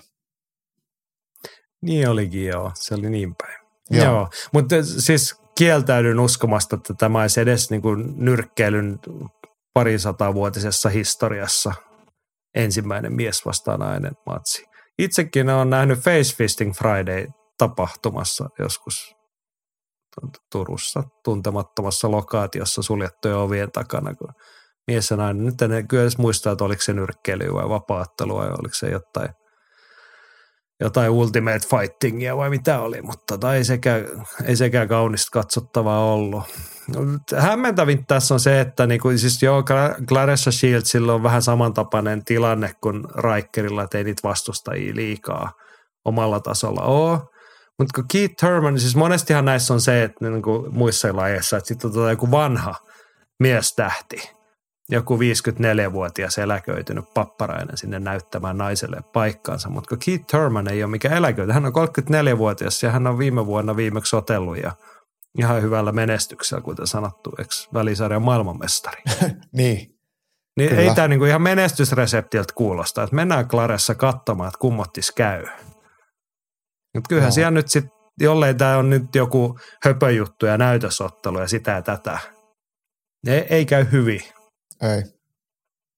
En, en ajatellut katsoa. Joo, ei, eikä tätä, ei tämä tule tapahtua. Ei tässä mitään järkeä. Niin. Ei kukaan tule sanktioimaan tällaista. Niin mä mietin, että se on niinku se ensimmäinen juttu, että tässä on kuitenkin puhutaan niinku ihan huipputason nimistä. Mm. Meritot, ja niinku, jotka toimivat sen niinku nyrkkeilykoneiston sisällä legitiimisti niin kuka oikeasti päästää nämä ottelemaan samaan kehään? Mm. Aina toki jostain löytyy joku, joka on valmis järjestämään tämmöisen matsin rahan takia, mutta et hurjalta tuntuu. Joo, Väisänen oli tähän, kun Väisäsellä oli vähän huono viikonloppu. Hän pistää tähänkin vähän tiukasti, että parhaimmillaan hyvä osoitus kaiken maailman feministeille, miksi naisille maksetaan urheilussa eri palkkaa kuin miehille. Pahimmassa tapauksessa Thurman saa jostain hyvän summan rahaa hävitä ja tämä älyvapaa keskustelu jatkuu. Niin. Kuule Antti, kun mä en nyt ihan ymmärrä, että millä tavalla, siis mä ymmärrän sen, että miehille ja naisille maksetaan erilaisia summia erilaisen kiinnostuksen ja yleisen vetovoiman suhteen, mutta millä tavalla se nyt mittaa millekään ja kertoo feministeille yhtään mitään se, että nainen ja mies laitetaan ottelemaan keskenään? Joo, ei, ei, se, niinku... ei, se ole, niin, ei se ole mikään mittari Keith Thurmanille, että sä pystyt lyömään naista. Joo, ei, ei. Ei, mä siis tavallaan tuonne alun allekirjoitan, mutta sitten tämä jotenkin ajatuksia, onko mulla ainakin katoa, mutta sille ei, ei sille nyt ole silleen mitään väliä. Mutta se, että et, et, en halua nähdä. Tai tykkään katsoa Clarissa Shieldsia. katso. Mutta mut, ei, ei, siis mä oon enemmänkin yllättynyt siitä, että kun Keith Thurman tarttuu tällaiseen. Et, et mä, jos joku nainen rupeaisi haastaa mua, vaikka Eeva Wahlström sanoisi, että hän haluaa ottaa mukaan vapaattelu ihan oikeasti rahaa vastaan – niin mä sanoisin, että mulla on nyt vähän peukalo kipeä, että kiitti vaan, mutta ei pysty.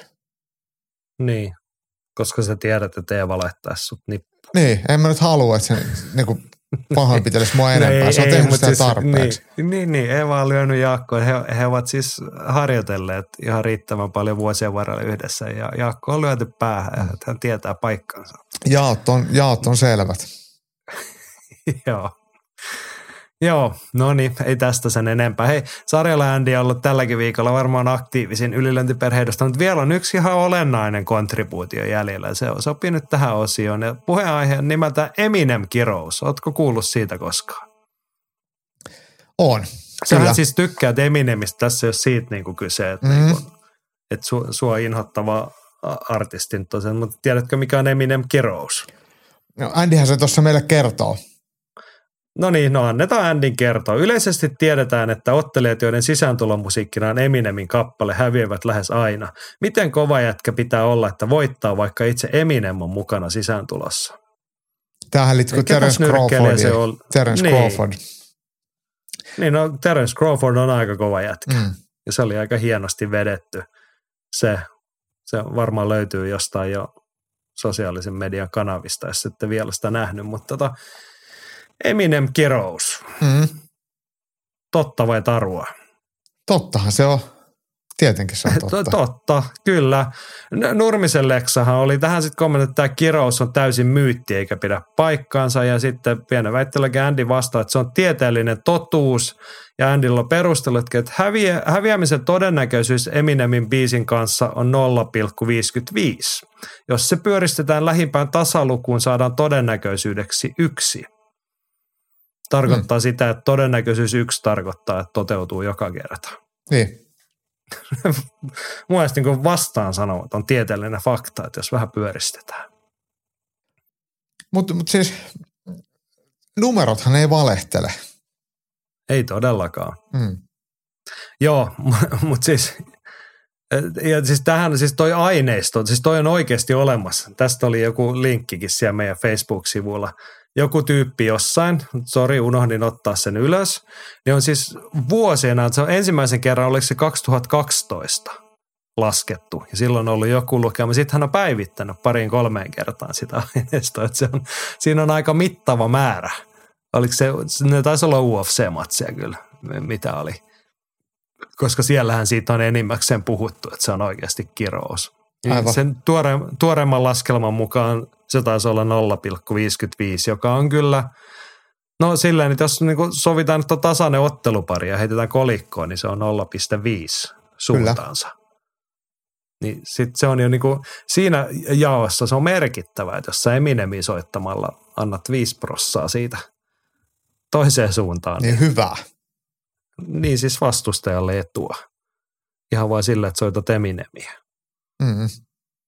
Mm. Tämä vaatisi kyllä lisää, niin kuin, tähän tarvittaisiin jotain julkista rahoitusta, että niin onko sillä väliin, että mitä Eminemin biisi soittaa, että onko se vaan, että niin kuin Lose Yourself ja Mom Spaghetti ja silleen, että tota, sitten menee huonosti vai onko jotkut Eminemin biisit, mitä voi soittaa? Turvallisesti soittaa ja onko tämä lajikohtaista?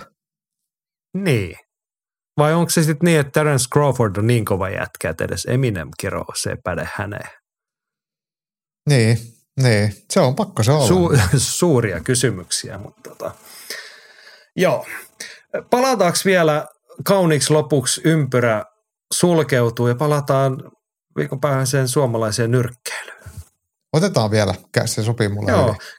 koska Henkalla oli mielenkiintoinen puhe, mä halusin säästää tämän tänne. Henkka kirjoittaa näin, että paljon puhutaan aina, että suomalaiset Suomalaisten nyrkkeilijöiden tulisi päästä EU- tai EBU-listoille ja ansaitsisivat paikan listoilla tai EU-titteliotteluun. Miten tämmöistä voidaan vaatia, jos esim. P3-ottelijoille järjestetään yksi otteluilta vuodessa, kun muut muualla Euroopassa matsaa sen 2-6 kertaa vuodessa? Pitäisikö enemmän järjestää niin sanottuja pienemmän hallin iltoja, kuten Elite Boxing tekee, eli pitää illat kisis, yömässä ja kesäisin sitten Olavin linnassa? Tämä kuulostaa jotenkin tutulta niin kuin muutenkin kuin nyrkkeilysarjat, että suomalaiset ottelijat ottelee kauhean harva. Urheilijat kilpailee vähän ja sitten ne odottaa kuitenkin isoja juttuja. Henkka on mun mielestä ihana sille esittää hyvän kysymyksen ja tarjoaa mun mielestä ihan niin järkevä vastauksenkin siinä mielessä, että et, et, et tällaisella kaavalla, kun tapahtumia on usein ja ottelijat ottelee usein, niin heidän markkina-arvonsa kasvaa, toki heidän kokemus kasvaa, heidän menestys mahdollisesti kasvaa, rankingit menee eteenpäin ja sitä kautta sitten koko homma voi saada ehkä vähän enemmän mielenkiintoa yleisöä ja sitä kautta rahaa ja voi olla ehkä niitä isompia iltoja vähän useammin, vaikka kaksi kertaa vuodessa. Että kyllä säännönmukaisuus pätee melkein kaikkeen, että on se, jos sä harjoittelet säännöllisesti, niin sä tulet paremmaksi. Jos sä kilpailet säännöllisesti, jos tulee parempi kilpailija. Ja jos yleisöllä on säännöllisesti tapahtumia saatavilla, niin se, se yleisö ja lajikulttuuri, kannatuskulttuuri kehittyy. jos kerran vuodessa käy katsoa nyrkkeilyä jossain Olavin linnassa, niin sähän oot ens, seuraavana vuonna unohtanut, mitä, se, mitä siellä on tapahtunut. Et, et, et, kyllä se, kyllä se tota, Henkka puhuu, puhuu mielestäni tässä asiaa. Joo. Ja sitten tullaan vielä sitten kun ansaitseminen ja pääseminen yksi juttu ja sitten se toinen asia on se, että olisi kiva, jos sillä tasolla sitten pärjättäisiin, niin sitten me palataan siihen, että kilpaurheilu on sitä rutiinitouhua, että jos kauhean harvoin kilpailee ja vähän kattelee, niin sitten joutuu siellä kovassa paikassa opettelemaan niitä asioita, että mitenköhän täällä pärjättiin. Mua harmittaa ja ärsyttää ja turhauttaa semmoinen – jollain lailla romanttinen ajatus siitä, että, että, että urheilussa olisi jotain, ää, miten nyt voisi sanoa semmoista maagista tai mystistä, että siinä voitaisiin jotenkin mm, taikuudella saavuttaa jotakin tai, tai, tai tarunhohtoisesti tehdä jotain. 99 kertaa sadasta, niin ainoa tapa saavuttaa yhtään mitään on säännöllinen työ – niin kuin kaikessa muussakin. Ei siihen, siihen ei liity mitään mystiikkaa. Joskus voi käydä hyvä onni ja hyvä tuuri ja olla oikeaan aikaan oikeassa paikassa, niin kuin Robert Helenius nyt on. Mutta hän on kuitenkin tehnyt sen työn päivästä toiseen, viikosta, kuukaudesta, vuodesta toiseen. Niin silloin niitä voi tapahtua. Et, et, jotenkin se haaveilu ja käytännön, tämä haaveilu ja unelmointi – ei ole linjassa aina sen käytännön tekemisen kanssa ja siitä ne ei kyllä tapahdu. Tai ei toteudu ainakaan haaveet ja unelmat. Joo. Se on just näin. Mutta hei, tässä kohtaa semmoinen pieni virtuaalinen hatunosto mainitulle eliteboxingille, joka on nyt lähtenyt sille tielle säännöllisesti iltoja. Ja seuraava eliteboxingin ilta ihan ilmaisena mainoksena tässä kerran 20. elokuuta, 26. elokuuta Kirkkonummella. Ja siihen oli tuore uutinen. Siellä nähdään kaksi suomalaista naisammattinyrkkeilijää. Serva Palani uransa toiseen esitykseen sitten debytanttina Tiia-Mari Rantakylä. Espoosta. Rantakylä on entinen potkunyrkkeilyn Suomen mestari ja olympianyrkkeilyn SM-hopeamitalisti ja nyt sitten hmm. ammattinyrkkeilyn debyytti. Mielenkiintoista. Joo, todella hienoa. Todella Joo, hienoa. Tämä tuli nyt vaan mieleen tässä mainita. Ja se, miksi tässä nyt palataan, tai vedettiin kehäänpä meidän viikon pääaiheemme siis se, että lauantai-iltana Anthony Joshua, Robert Helenius, Lontoon O2-areena Dazonilla kello 21.00. Ja otetaan vielä yksi kommentti, mikä on tässä puhuessa tullut meidän Facebookiin. Väitä se Anttikin löytänyt, se on se No ainakin nauru hymiö fiiliksen. Tota, nyt on kyllä Rocky yksi meininkiä. No sitähän tämä on. Sitä tämä on. Sitä tämä on. Mutta Rocky ykkönen, niin se on maailman parhaita urheiluelokuvia. Ei, ei niin hyvä kuin Rocky nelonen, mutta onhan se niinku ihan aiheesta Oscar-patsaalla palkittu elokuva. Katsokaa ja katsokaa lauantaina, miten Rompelle käy. Joo ja hei, kannattaa muuten seuraa, että josko mä pääsen vielä reissun päälle, niin ylilöintistudiota ja meidän someen, että et, et, et jos tämä nyt kaikki tähdet on kohillaan, niin torstai-aamuna mä lennän sitten Lontooseen seuraamaan tätä spektaakkelia. Joo, ja sitä odotellessa katsokaa ylilöintistudiossa. Siellä oli muun muassa Mika Moukari Sinkko se tuore haastattelu, niin ymmärrätte vapaattelu-säännöistä ja tuomaroinnista toivottavasti vähän enemmän kuin sitä ennen. Tämä oli Ylilöinti podcast. Kiitos kun olet ollut matkassamme parin tunnin verran kävi Roppelle ja Jaakolle miten hyvänsä, niin ensi viikolla varmaan palataan asiaan podcastin merkeissä ja siihen asti oikein hyvin.